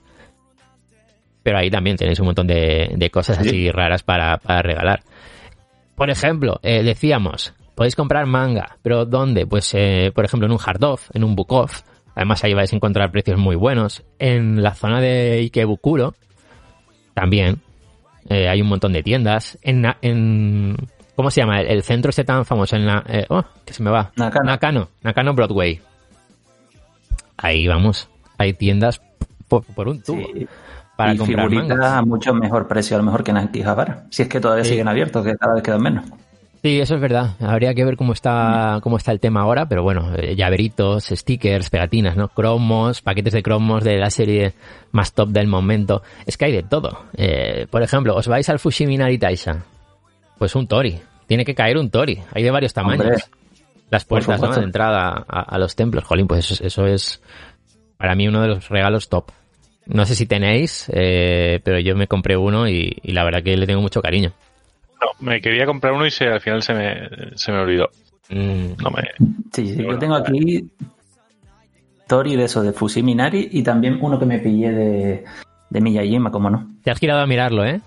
Te, te- te he visto. te Sí, pues mira, estaba, estaba mirándolo mientras te hablaba, tío, me, me has pillado. Sí, sí, te he visto, te he visto.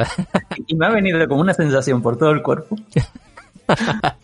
Ay, Dios mío. Ay, por ejemplo, por ejemplo, los sellos, los famosos Hanko, ¿no? Eh, con tu nombre ahí que te lo ponen en una máquina. En una máquina en la calle, en algún puesto en concreto la puedes encontrar. Pero si no, te puedes ir a una Que tienda hablando- de Hankos. Que hablando de, de sellos, precisamente también otro, otro souvenir, entre comillas, Mm. son estos sellos gratuitos que pillas en la entrada de, de templos, de estaciones y tal. Yo también, por ejemplo, Sí. Mm. tengo ahí dos o tres libretitas con sellos de eso que, que también es como una especie de souvenir que tengo. La verdad que sí, es que son tantas cosas. Por ejemplo, que quieres, eh, hay una persona que le gusta mucho eh, eh, eh, los snacks, eh, el chocolate, las cositas así, ¿no? Los dulces, de, y quiere, quiere probar cómo son en Japón. Pues mira, el, yo creo que lo más comprado son los Kit Kats, de varios sabores. Sí. Hay, hay un montón de, de paquetes grandes, pequeños, con, con un montón de sabores. Eh, El que yo creo que el más vendido entre turistas es el de, el de té verde, ¿no? El de matcha. Que es la bolsa verde de Kit Kat. Yo he comprado siempre. Sí, sí. Sí, Sí, sí, sí, sí. ha, caído, ha caído alguna vez. Sí, siempre, siempre, siempre.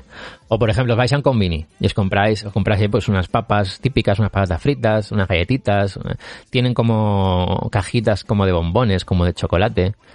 Que, que, que quedas bien. Es que con eso dices, mira, te lo he comprado en Japón. Pues oye, también sirve, ¿no? Eh, Yo este, este, el próximo viaje que haga, si encuentro, Mm, igual me compro para mí un Hanko. Claro, tío. Sí, sí, sí, sí. Que, que vi que ponía, puso de Vito que ya hay algunas digamos, máquinas, o así decirlo, rollo gasopón, Sí, para hacer de tu propio Hancock. y tú mismo te lo haces, sí, sí, es como súper automático, está muy bien. Yo hay una cosa que me quiero traer, en el, el Pablos, esa pastelería que nos encanta tanto, Mm. eh, ya no una recién hecha que pone que dura, lo pone en, en la caja, ¿no? No sé si son cinco días lo que te puede aguantar, pero claro, tienes que tenerlo refrigerado en el hotel, luego llevártelo de camino a casa, a, casa ¿no? Eso en el avión no lo, no lo veo. Claro, eso en el avión complicado, ¿no? Pero venden más cosas eh, en paquetitos. Venden galletas, venden como bizcochitos. Cada vez tienen más, eh, más cositas las tiendas de, de Pablos. Y eso pues me, pues me gustaría traerlo, ¿no? Yo creo que también es un, un buen regalito, ¿no? Un buen souvenir. Eh, ¿Qué más? Dulces tradicionales. Hay un montón de sitios eh, turísticos que tienen sus cajas con dulces tradicionales. eh, es súper turístico. Los dorayaki también los venden en cajitas. Eh, los mochis eh, así más clásicos que se llaman daifuku. Las galletitas estas de arroz inflado que os comentaba antes y similares se llaman senbei. Hay un montón y, y como cada, cada templo, cada santuario tiene su pequeña zona a veces con, con este tipo de, de souvenirs. Los palillos que comentabais antes, ¿no? Un yukata, por ejemplo. Super regalo. Ahora, cuidado de, de coger lo que, lo que os dan en el hotel, que normalmente es para que se quede en el hotel. Ese, ese, Bueno, eso a mí no me lo dijeron en el primer a viaje. nadie se lo dicen hasta que han empezado a ponerlo en, en las puertas.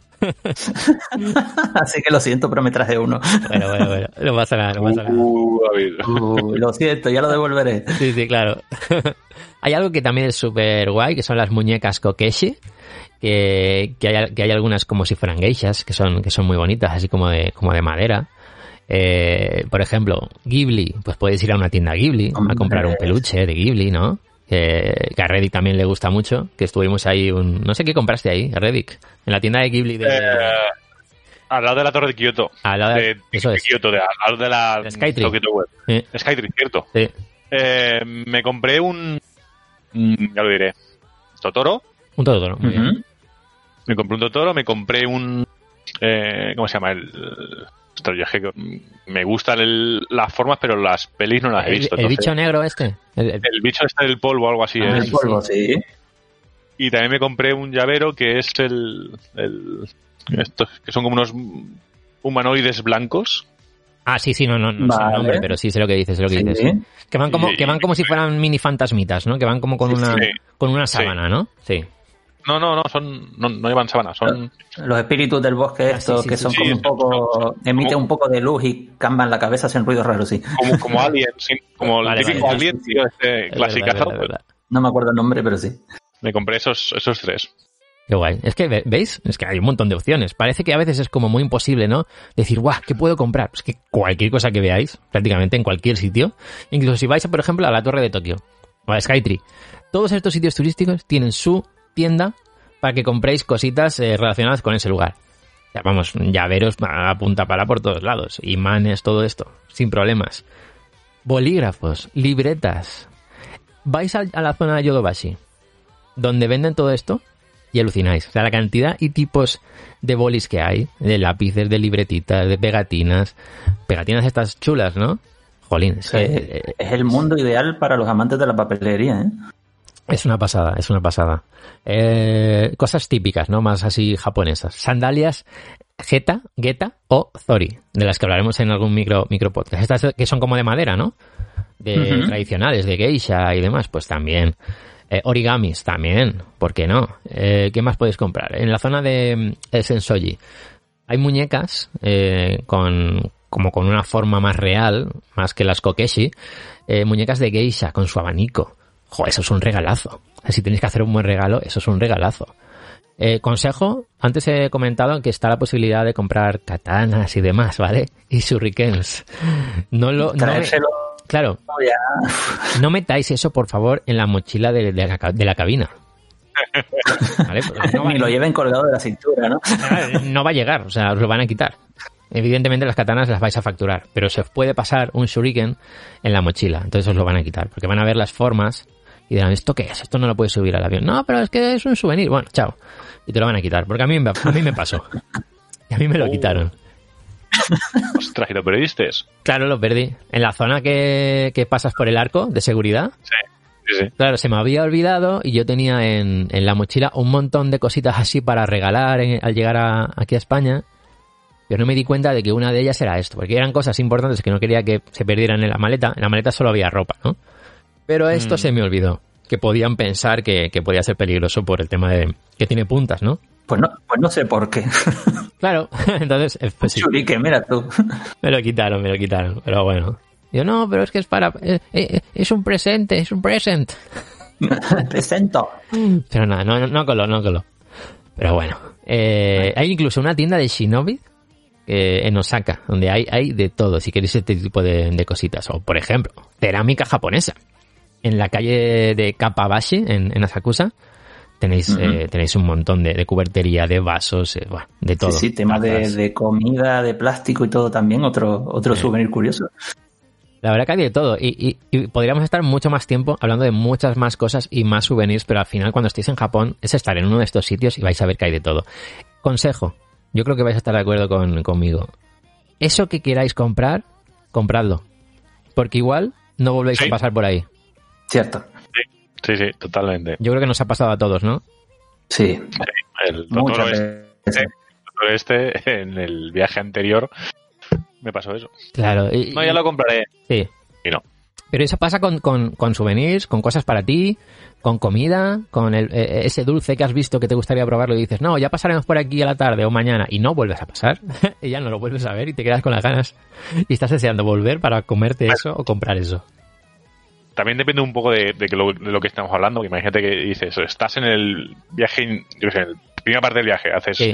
vas, vas en Tokio, luego te vas a, no sé, Osaka, Kioto, lo que sea, y luego vuelves a Tokio. Y te quieres comprar, yo qué sé, la Play 5 de Claro. Japón. Pues hombre, igual ir cargado con la Play 5. Eso no, también es importante, sí. Sí. Claro. Pero Ah. si es algo que es me- medianamente pequeño, transportable y tal, Bueno, eso no, no sé si fue Edu, que, que a lo mejor, y corríjame si me equivoco, ya me lo corregirá él, que fue cargando con ¿Qué le una rosera o algo Ah, de esto, creo que ha contado alguna vez. Ah, claro, claro, algo así le pasó. Claro, es que puede pasar que no sepas muchas cosas sobre Japón, cometas esos errores. Por ejemplo, si él hubiera sabido que existe Kuroneko o que existen las taquillas en, en el aeropuerto que te guardan cosas durante ciertos días, pues igual se podía haber deshecho, entre comillas, de, de eso tan pesado y decirle al Kuroneko, por ejemplo, oye, mándamelo al aeropuerto en tal fecha. Tú pagas lo que sea, te olvidas de ese ítem, ¿no? De esa cosa pesada y ya está. Y luego cuando llegas al aeropuerto ahí lo tienes, en la oficina de Kuroneko o la que sea. No es mala idea, pero igual es mejor comprarlo cerca del final. Y ya te lo llevas, Sí. ¿no? Lo dejas en el último hotel en el que estás hospedado o alojamiento y ya está. Pero sí, bueno, errores que cometemos, ¿no? Que son muy comunes. Pero bueno, nada, Tomodachis, Mamonakus, yo creo que os puede servir para, para ir apuntando qué cositas podéis comprar en Japón. Ya sabéis, hay muchas opciones más, muchísimas cosas, pero lo vais a ver. Y el consejo importante, compradlo. ¿Lo queréis? Lo compráis. y ya está. Pues Tomodachis, mira, os quiero dejar con otra canción más de, de, este, de este grupo, de Mihimaru GT. Y en este caso es la canción Kibun Yo-Yo, de, bueno, que la lanzaron en mayo de 2006. Y, y bueno, yo creo que entre este tema y el anterior eh, os puede gustar este grupo. Igual es un descubrimiento para muchos de vosotros. Y Mihimaru GT, ahí os la dejamos. Y venimos eh, en un ratito a hablar de dónde podemos comer barato en Japón. 気分上々の針落とせ大人はさばりない飲もうライライライみんなで踊れヒッポーかけてよミラクルナンバー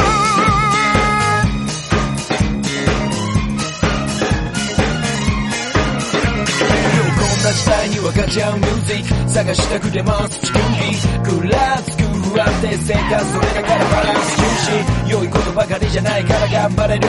最悪な日にキック。再起動のボタンクリック。DJ カリデンがトリック。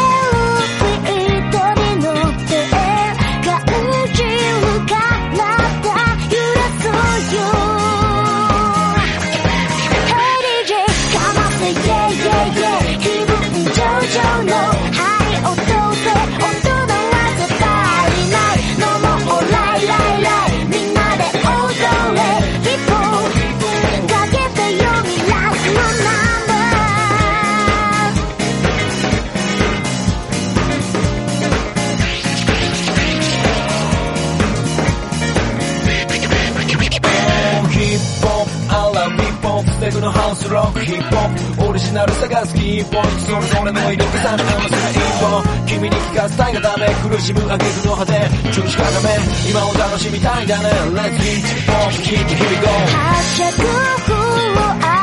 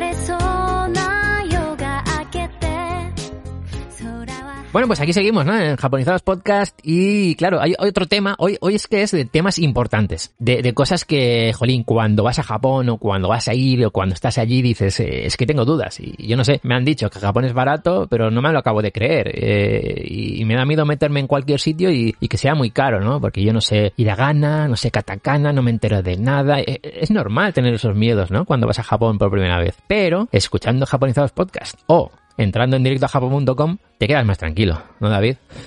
Hombre, por supuesto, si no lo encuentras en el podcast, está en la web, eso seguro. Es que además, eh, David, hace unos días, eh, en directo a Japón, hay un artículo buenísimo que se llama ¿Dónde comer barato en Japón? Y claro, aprovechando el artículo, hemos querido ampliar también el contenido y hacerlo en el podcast. O sea, que esto va a ser un complemento para el artículo que ya hay en directoajapón.com sobre dónde comer eh, barato en Japón. O sea, que Claro, sí, porque siempre está ese mito que, que dice mucha gente de que, hoy la comida en, en Japón seguro que es cara y tal. Y para nada, o sea, aquí traemos ahora, contaremos una lista de, sobre todo, cadenas de, de distintos tipos de, de restaurantes es. de comida japonesa y un poco mezcla y tal, donde puedes comer súper bien a precios muy baratos. O sea que por un presupuesto bajo puede, puede servirte bien. Claro, yo quería aclarar eso, ¿no? Que se puede pensar, ¿no? Ostras, Japón, qué país, qué caro, tal. Bueno, lo hemos dicho muchas veces, pero en el caso de comer fuera, de irte a un restaurante, a una cafetería, eh, hay muchas opciones y muchas opciones a precios muy baratos para, para nosotros que venimos desde España. No sé desde otros países eh, cómo podéis ver los precios. Yo he hecho algunos apuntes con algunos precios para que os hagáis una idea de, de cómo es. Nosotros pensamos que, que es muy barato, que son sitios muy ac- accesibles. Pero hay sitios de, de estrella Michelin, si queréis. O sea, hay un montón de lugares más, muy por encima de lo que vamos a contar.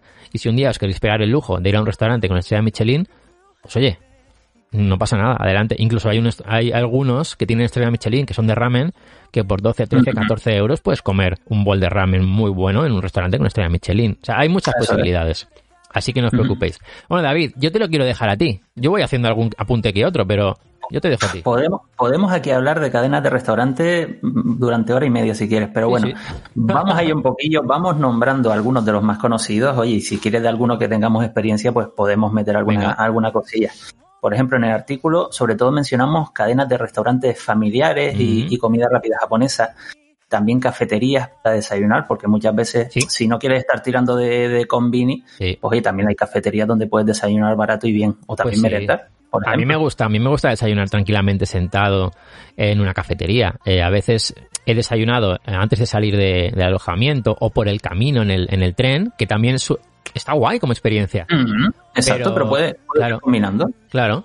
También tenemos, por ejemplo, pues oye, restaurantes de cadenas de sushi, que lógicamente, menos yo, que yo no como sushi, pero muchísima gente irá y querrá probarlo, pues también a buen precio lo puede conseguir en este tipo de restaurantes. Como no, restaurantes de ramen, no podía faltar. Y también los restaurantes de, de curry, que tenemos ahí un par de ejemplos Sí. que, oye, algunos Y- que seguramente ya lo hemos mencionado más de una vez y, y lo volveremos a comentar. Y hasta aquí la sección. Ya, ¿no? Y ya está, no, no podemos ir. No, pero No, no, mira, no. por ejemplo, podemos empezar con uno muy conocido, que es un, un restaurante familiar, que es el Saicerilla, que yo creo que, que todos lo conocemos. Sí. Reddit, Reddit lo has mencionado alguna vez, o sea, si quieres contar un poquillo qué tipo de restaurante es. Pues, eh, eh, bueno, esto también viene bien un poquito, eh, si quieres, que yo nunca me canso, pero bueno, puedes descansar un poquito de lo Sí. que es eh, la gastronomía japonesa en sí. Este viene, si no recuerdo mal, ¿no? Era el Saicerilla, el que estaba un poco orientado a una, una especie de fusión, ¿no? Entre comida italiana y japonesa. Sí, señor. Que eso tiene, que eso tiene nombre, que, que me enteré haciendo el artículo, que se llaman plato Yosoku. O Ah, sea, ahí queda eso. Que sí, sí, que son eso, eh, eh, una cadena japonesa pues está especializada en platos Yosoku italianos. O sea, es una especie de fusión ahí entre comida italiana, pero un poco adaptado al, al Tienes, estilo sí, japonés. tienes, tienes pasta, tienes pizzas, tienes, eh, mm, ya lo diré, eh, platos de hamburguesas con. Con complementos, Sí. de, mm, filetes de ternera y cosas así también con complementos. Está, la verdad es que está, está bastante bien. Y está muy bueno, ¿eh? Está, está bastante bueno. eh, Los precios no, no eran caros, ¿no? Entre 300 y 600 yenes más o menos. Algún, alguno puede haber un poco más, digamos, más exótico, más caro de uno, bueno, igual unos 800, si no recuerdo mal. Tiene refil de bebida. o sea, Eso es importante, sí. que te rellenas toda la que quieras eh, tú, o sea, como en el, pues en el Burger King, por ejemplo, aquí en España, o en el, o en el Vips, creo que también tienen.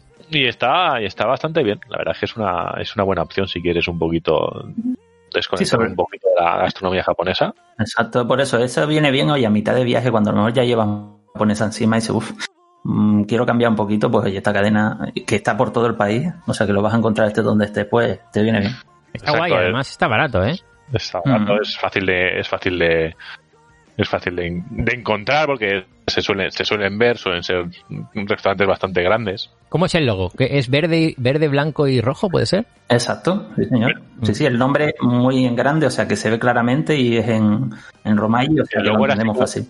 Eh, puede ser que fuera un, un, un óvalo. Exacto, sí. Sí, sí, sí, sí, sí. sí. Y además, Sí, mira, señor, además- yo viendo el menú rápidamente el otro día, lo- mientras estaba revisando los lugares, eh, entre 300 y 600 yens, que son como 2,7 euros y 5, pi- y pico, eh, eh, valen los platos. No valen mucho más que eso cada plato. Y luego tienen menú. O sea que está está súper bien, está súper bien. Pues un buen sitio, ¿eh? Y además hay sitios parecidos a este, eh, que seguro tienes por ahí, como el café gusto, ¿no? El gasuto, que se dice en, en japonés, o el denis, que están muy bien. Sí, sí, cadenas, te digo, hay montones. Por ejemplo, una también que, que está, yo creo que también hemos pasado todos, el Yoshinoya, Sí, sí, sí. que sí, está sí, ya sí. un- es mítica, de, especializados en gyudon, que son los, los bols de arroz cubiertos de eso, de carne de ternera y cebolla principalmente, y son baratísimos, o sea, con bebida gratis. Exacto, eso es importante. Sí. Sí, sí, porque la gran mayoría, bueno, la, la gente que haya ido ya lo sabrá, pero bueno, el que, el que no, pues que sepa eso que tendrá o agua o le darán té. Ujú, Exacto. El a veces sabe mejor o peor, depende de dónde vayas, pero bueno. Y te digo, este sitio es muy barato. Se come bien, una cantidad buena, o sea que, que aquí te puedes hacer un almuerzo y, y quedarte a gustísimo por a lo mejor 300, 400 yenes. Totalmente, totalmente. Tengo aquí los precios, eh, he estado anotando también. Eh, el bol más barato del Yoshinoya son 387 yens con impuestos incluidos, que son menos de 4 euros. Y con eso ya comes, ya tienes el agua incluida o el té. Y en la comida que está bien, ¿eh? Aunque sea el bol pequeño, no está nada mal. Si quieres uno más grande, con más ingredientes, el más caro eran 720 yens. También tienes, si quieres, en el, en el Yoshinoya, platos de arroz con curry. Por 700 Ujú. yens, el más, el más caro, 700 yens. Y hasta tienes eh, eh, unagi, anguila, con arroz, que suele ser un plato muy caro, ¿no? Pues aquí Sí. lo tenéis por 866 yens, súper barato. Y el también men- menú de, de karaage con arroz. Sí, sí, sí, sí. sí. 657. O sea, tío, qué bueno. está, muy bien. Estoy salivando ya, pero bueno. Sí, a, a mí me, me está entrando un hambre. esto, esto es un peligro hablar de estas cosas a estas horas. Sí, exacto. En breve comeremos y estamos hablando de comida y ojo. Oye, y sobre los familiares, eh, unos apuntes rápidos sobre eh, estos otros sitios que comentábamos. El, el- el café Gusto, ya sabéis que se pronuncia Gasuto, ¿eh? como está ahí escrito en, japonés. Eh, por ejemplo, un, el típico plato de hamburguesa en un plato con queso y algún que otro ingrediente, ¿no? 549 yens. La hamburguesa súper jugosa con una salsa por encima, bueno, brutal. Eh, un omurice, por ejemplo, ya sabéis que es eh, el arroz con la tortilla japonesa por encima, que la cortas por la mitad y cae hacia los laterales, con dos langostinos rebozados por menos de 10 euros, 989 yens. Eh, un menú japonés en este lugar, con sashimi, gamba, sopa de miso y karage, todo en ese, en ese menú, 1099 yens, que son 10 euros. O sea, y estás comiendo de lujo. Yo creo que está muy bien. El Denis, ¿vale? Quería comentar rápidamente, es un poquito más caro. Es una cadena americana que llegó a Japón y vais a encontrar sobre todo platos japoneses. Pero bueno, sí que es un poquito más caro que el Saicerilla, un poquito más caro que el, que el Café Gusto. Pero bueno, precios, por ejemplo, un arroz con tortilla y estofado de ternera, todo así más o menos mezcladito, 1300 re- yens. Tienen brunch estilo americano, eh, que eso si os apetece un día, pues bueno, lo tenéis por unos 600 yens más o menos. Tienen desayuno japonés, 658 yens. Y luego está el Cocos, que no es el Coco Ichibaña, que es otro, que es el restaurante eh, familiar. Y también menús por 760 yens. Una pizza margarita, 745 yens, ya sabes, 7 euros. Una ensalada César, 374 yens. Como veis, es súper accesible. Te dejo a ti, David. Nada, y ahora mira, eso precisamente que estabas nombrando el tema de hamburguesas, hamburgueserías muy famosas, eso, sobre todo que han cogido las hamburguesas típicas americanas y la han adaptado al gusto japonés, pues la Moss Burger, por ejemplo, que, Oh, que sí. es muy conocida, ese logo verde, letra blanca, muy grande, que eso te lo encuentras por muchos sitios, se come bastante barato. Sí. Y también, por ejemplo, lotería. Sí. que, claro, yo la primera vez que lo, que lo vi pensaba que vendían eso, lotería, Lotería, pero no. yo también. sí, sí. O sea, yo creo que la mayoría lo hemos pensado. Pero también eso, sobre todo de, de hamburguesas y, y te lo encuentras por todo, por todo el país.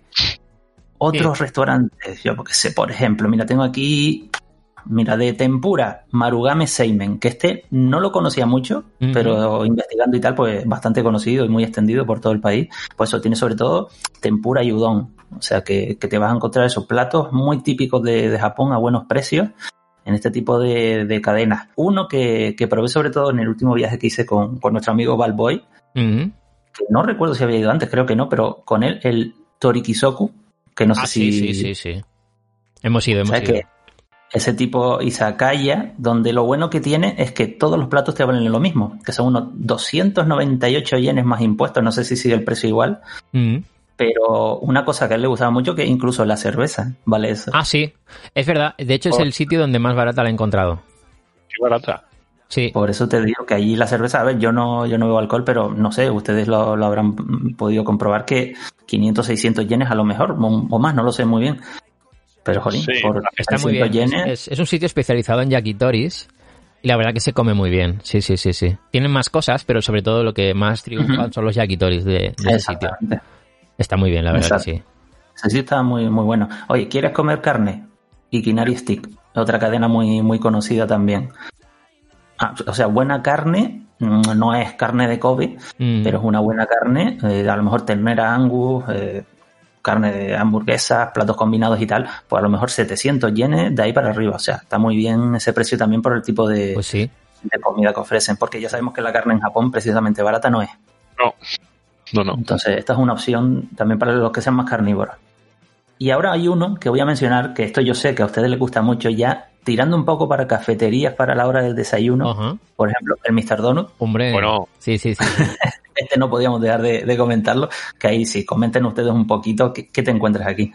Sí, sí, no. Ready, ready, te dejo a ti. Eh, bueno, pues si te gustan los si eres mm, en modo policía americano, si te gustan los, los donuts, como bien, como bien su nombre indica, tienen un montón de, de variedades de donut. Sí, Entonces, lo que hacíamos nosotros era más que lo teníamos a un minuto del Ryogan. Un minuto, si llega medio minuto, no llega ni un minuto. nada, nada, súper cerca. Eh, eh, además tenían menú de menú de desayuno, que era el, cuando, lo que no me acuerdo, 200, 250 yens o así, o por ahí, o 280 yens o... Sí, muy, muy poco, o sea, eh, por menos de 3 euros, yo creo, ¿eh? Sí, eh, tenías el, el café, café con, con, con un donut, creo era, o con dos donuts, no me acuerdo. Creo que eran dos, puede ser. Yo creo que eran dos, que como dos piezas que podías elegir. No sé Podías si era una dos. promo, pero, pero sí, sí, sí, sí. Si quiere, si quiere una, digamos, bueno, no sé si era mm, promo de temporal o ser. promo de, de tal a tal hora, eh, tienes el, el esto. Que es, es más, cuando fuimos a pedir, nos lo dijo la chica, nos dijo, oye, em, Ah. tenéis esta oferta. Y te rellenaban el café. Eso fue ya cuando ya nos vieron varios días, Sí, y el tercero o el cuarto día, ya cuando nos ve- veían de ir de seguido, nos dijo, oye, ¿queréis que os rellene el café? sí, sí, sí, gratis, sí, sí, sí. Y estaba bastante bien, pues eso, es- pues te comes un par de donuts o algo así, que pillas az- azúcar, pillas energía para el día con el, con el Sí. cafetito para aceptar el cuerpo. Y la verdad es que venía, venía muy bien. Está muy bien, estoy viendo precios eh, por aquí, por ejemplo, 140 yens, 160, eh, 150 y tenéis de todo tipo, rellenos eh, con diferentes chocolates por encima, chocolates negros, chocolate así como rosita. eh, y Con cobertura, Sí, con- sí, sí, sí, sí. El clásico, el no sé cuánto, sí, sí, sí, está. Según, y según la época del año, a lo mejor te sacan también pues ediciones limitadas, ¿no? Y Sakura, Halloween, Sí, sí, sí. exactamente. Que Muy recomendable. Sí, sí, sí. Pues mira, también otro par de, de cafeterías así muy, muy conocidas que te encuentras también en estaciones y demás. El Vie de France, no sé si le, le suena, que también se me ha Ese hecho pues sí. croissant, Sí. bollería. El logo es letras rojo, eh, letras de color rojo y la bandera de, de Francia a un, lado, a un lado. O sea, yo lo he visto bastante, sobre todo te digo, al lado de estaciones y demás lo, lo suelo encontrar bastante y para el que le guste eso, bollería más la adaptada a nuestro gusto, pero también bollería un poco especial de, Y más de como los más- japoneses. Más tirando a Francia, Sí. ¿no? Exacto, sí, pero adaptado también a Japón. O sea, que hay bollería muy loca. O sea, que tú dices, ¿cómo se les ha ocurrido hacer un, un bollo así, con una salchicha en medio, cosas raras? Ah, sí, es verdad, es verdad. Tienen un poco de todo, pero para gente sea un especialita con el tema de, de la comida y tal, pues oye, yo me agarro a esto porque ahí tienes croissants normales, Este- sí, tienes sí. cositas más normales y puedes experimentar también con otros sabores. Recomendado, ¿eh? Sí, sí, yo he estado, he estado y creo que me compré un croissant o algo así. Está muy bien el sitio. Sí, sí, sí, sí. Está bueno. Y después ya otros dos típicos, el café veloce, que Sí. ese también se ve mucho. El Dutour también, Sí, que señor. esta te, te la encuentras en todos lados. Y hay uno que a mí me gusta, pero solamente me gusta por una cosa que tiene, la cafetería, que es muy famosa, el San Mar Café, pero sobre todo por el Chococro, ¿Ah? que es ese croissant con chocolate por dentro que está espectacular. Uh, pues Muy ahí, bueno. entrado, ahí no he entrado, ¿eh? Pues te lo recomiendo porque está muy bueno, muy Qué bueno. bueno, qué bueno, qué bueno. Mm. Después ya un poco dejando cafetería, que eso te digo, viene bien saberlo porque a la hora de desayunar, pues los que no queramos ir al convini, pues viene bien tenerlos a mano. Cadenas de sushi, así algunas de las más Venga, conocidas. El, el Cura Sushi, Mm. todo esto que voy a nombrar pues son las típicas que tienen, eh, como te digo, no me sale el nombre, pero esta cinta Ah, transportadora vale, vale, vale. que van pasando los, los platos por delante, o sea, puedes hacer pedidos en la pantalla o puedes Sí. ir cogiendo los que vayan pasando y pagas después según el número de platos. Según el número de platos. Pues, el Kura Sushi, por ejemplo, es uno de los, de los más conocidos. Hama Sushi es otro también bastante conocido de este estilo. Son inmensos los locales y Mm. te digo, a, partir de 100 yenes puedes optar a, a comer sushi, bueno, el Sushiro, otro también que, es bastante conocido, que tiene más de 80 variedades, o sea que te puedo poner las botas. Claro, y claro, llegamos claro. a una parte que a mí me gusta mucho, Hombre. que son los restaurantes de ramen, Lo has dejado para el final, ¿eh? Casi, casi para el final, vale, vale. el penúltimo, pero porque no le quería dar tampoco un trato tan especial. Mm. Pero el Ichiran Ramen, oye, Sí. eso es un, un clásico. Y ya no solo que está a buen precio, sino que son muy buenos los platos que sirven. Yo no sé si, si ustedes han ido ya a algún Ichiran Ramen. Yo no, no Eh, he podido no. ir, ¿eh? Hemos ido a Pero Lipudo, mira. a Lipudo Ramen. Alipudo.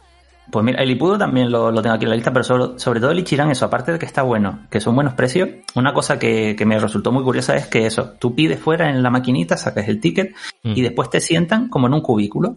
Ah, sí, O eso, sea, tú eso es mi- tienes tapado a los lados, que a ver si vas en pareja puedes quitar el separador y comen los dos, pero en ningún momento interactúas en cara a cara con nadie, sino que incluso lo- los cocineros, los camareros, están detrás de una cortinilla Ajá, es verdad.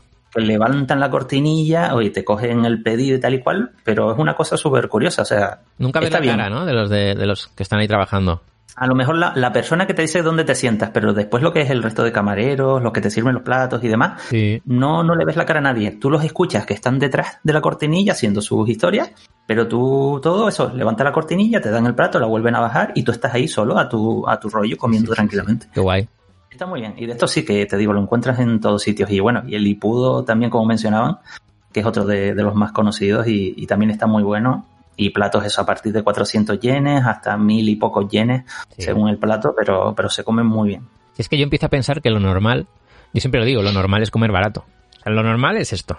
Hombre, y, y lo que iba a decir yo, que eh, tampoco hace falta eh, complicarse. El, cualquier bar de estos que encuentres pequeñito por la calle, Sí, lo normal es que, que comas, Entra sin miedo. bastante barato. sí. Claro. Yo me acuerdo, yo me acuerdo el- la última noche, eh, nuestro segundo Ah, viaje. Sí, sí, sí, sí. ¿Te acuerdas dónde cenamos? Sí, me acuerdo dónde dices, sí. Que era el típico restaurante que llevaba un, un señor mayor de sus sesenta y pico, 70 años, Mm. con la maquinita para sacarte los, los platos y tal. Y yo me, para cenar yo me pedí una, una cerveza, que fue lo único que digamos que realmente subió el, el Claro, precio. claro. Porque la cerveza ya eran, pues eso, lo que ha dicho antes David, 400 y pico, 500 yens, una cosa así. Sí. Pero yo me pedí, era eh, sopa, llevaba sopa de miso, era, eh, ¿cómo se llama? Jodín. Katsudon o algo así. Katsudon. Sí. Era katsudon con extra de, con extra de cebollita. Eh, y luego no me acuerdo si era karage o gyozas o qué. O sea, pedí un, un complemento más. Sí. Y no sé si fueron 1100 yens, una cosa así. Sí, sí, sí. Es que y, es eso. y estaba espectacular, de bueno. Me sorprende. Es que lo normal es eso. Lo normal son esos precios. Y claro, a- a- adaptados a la, digamos, la vida, el estilo de vida que hay en Japón y el salario medio que puede haber allí. Jolín, pues está muy bien de precio, ¿no? Porque estamos hablando de que aquí igual es un poco más que lo que se paga en Japón. Y por que se menciona mucho, por lo menos yo lo he escuchado muchas veces, que sale más barato comer en restaurante que comer en casa. Sí, Mm. sí, sí. O sea, mucho más y está muy bien también lo que decías, Redick, antes, que oye, que en el artículo también lo tengo dicho, pero, pero importante recalcarlo, que a pesar de que estemos hablando de, de cadenas, grandes cadenas de restaurantes conocidas y tal, yo recomiendo mucho meterte en locales, es, eso mientras es. más cutres, Sí. mejor. Sí, al Y final. en callejones y probar y meterte sin miedo ninguno, aunque lo veas en un sitio que tú dices en España, por ejemplo, porque estamos nosotros en España, pero que no entraría en muerto, Sí, pero en sí, Japón total, hazlo total, porque total. Mm. los mejores recuerdos que tengo, los platos más buenos que he probado han sido en, en locales que no tenían a veces ni cartel fuera, super cutres, que tú los ves y dices, mi madre, ¿a dónde me estoy metiendo? Y se come verdad. espectacular.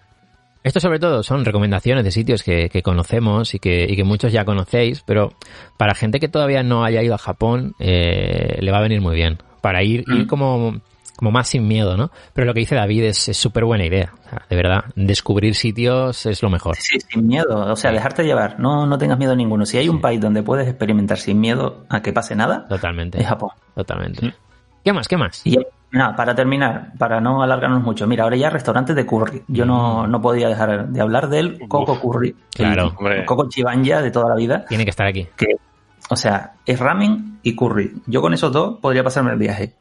Pues sí. Eso y melón pan, también te lo voy a decir. Y melón pan, y melón pan, sí. Sí, sí, sí. Pero yo lo primero que hago al llegar a Japón es o me tomo un ramen o me como un, un curry del Coco Chibanya. O sea que sí, solamente sí. con esto ya, ya se puede decir que, que están muy bien. Sí. Yo en mi, en mi próximo viaje, por supuesto, el, al menos la intención es el primer- la primera comi- comida, digamos, un coco chibaña.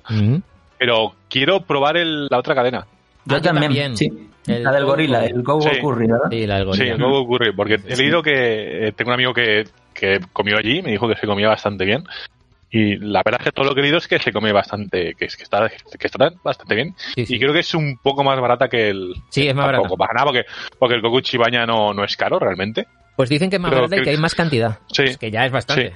Sí, bueno, yo. En, el, en el artículo, justo cuando estaba escribiendo del, el del Gogo Curry, encontré un vídeo que lo puse y de un chico probando unos platos, pero o sea, el tamaño del sí, plato sí. yo creo que es dos veces la cabeza del chico. Es una locura. Hostia. Es una A ver, que será un plato especial, que no creo que todo el menú Sí, sí. sea igual, pero vamos, al que le guste comer mucho, pues puede hacer la prueba y espectacular. Mm, Pues oye, yo para Pues sí. acabar tenía preparado así muy rápido un tema de combinis, ¿no? De, de qué podéis comer también en, en, en combinis, con algunos ejemplos, por ejemplo, del, del Lawson. Eh, un- una mini tarta, ¿no? O un bollito, así tipo esponjoso, redondito, con nata.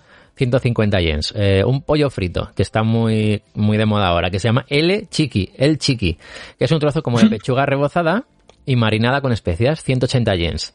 Y está muy bien para rollo tentempié o así, ¿no? Los típicos sándwich que tanto nos encantan de los, eh, de los combinis. Pues un sándwich típico en el Lawson, de lechuga, jamón york y huevo cocido con un poco de tomate, 248 yens. Onigiris, pues unos 110 yens, más o menos, depende del tipo de onigiri. Eh, un café con leche, 150 yens. Y quería recomendar un combini que vais a encontrar sobre todo en estaciones de, de tren, que es el New Days. Es, es un combini que además es propiedad de la JR, por eso lo vais a ver por ahí. Entonces el café de allí está muy bueno y es que además lo, lo produce la cafetería Doutor, la que antes has comentado, David.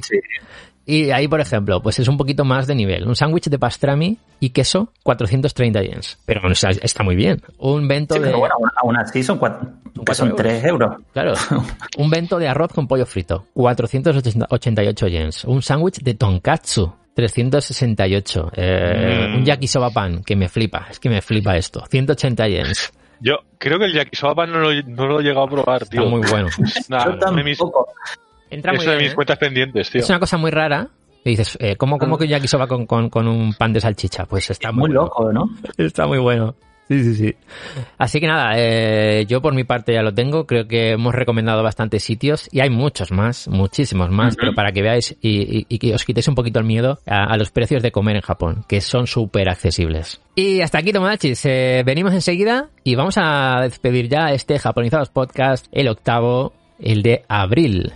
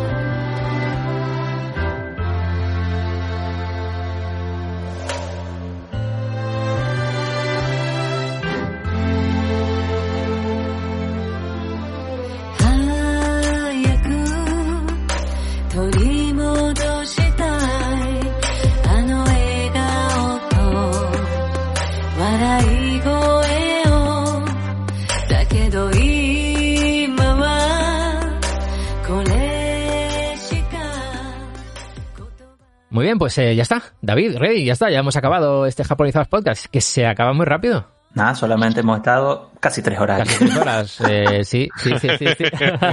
suele pasar, suele pasar. Pero Pues, echan falta el resto del equipo, tío. Ya, eh. Sí, sí, sí. Esperamos que en el próximo podamos estar todos, eh, que ya estemos todos eh, aquí con Edu, con Roberto, con Bros y, y bueno, va- mira, no quiero decirlo todavía porque no lo puedo hacer, pero en breve en redes sociales voy a anunciar el próximo entrevistado. Ya ¡Uh! he dado una pista, ya he dado una pista. Próximo entrevistado.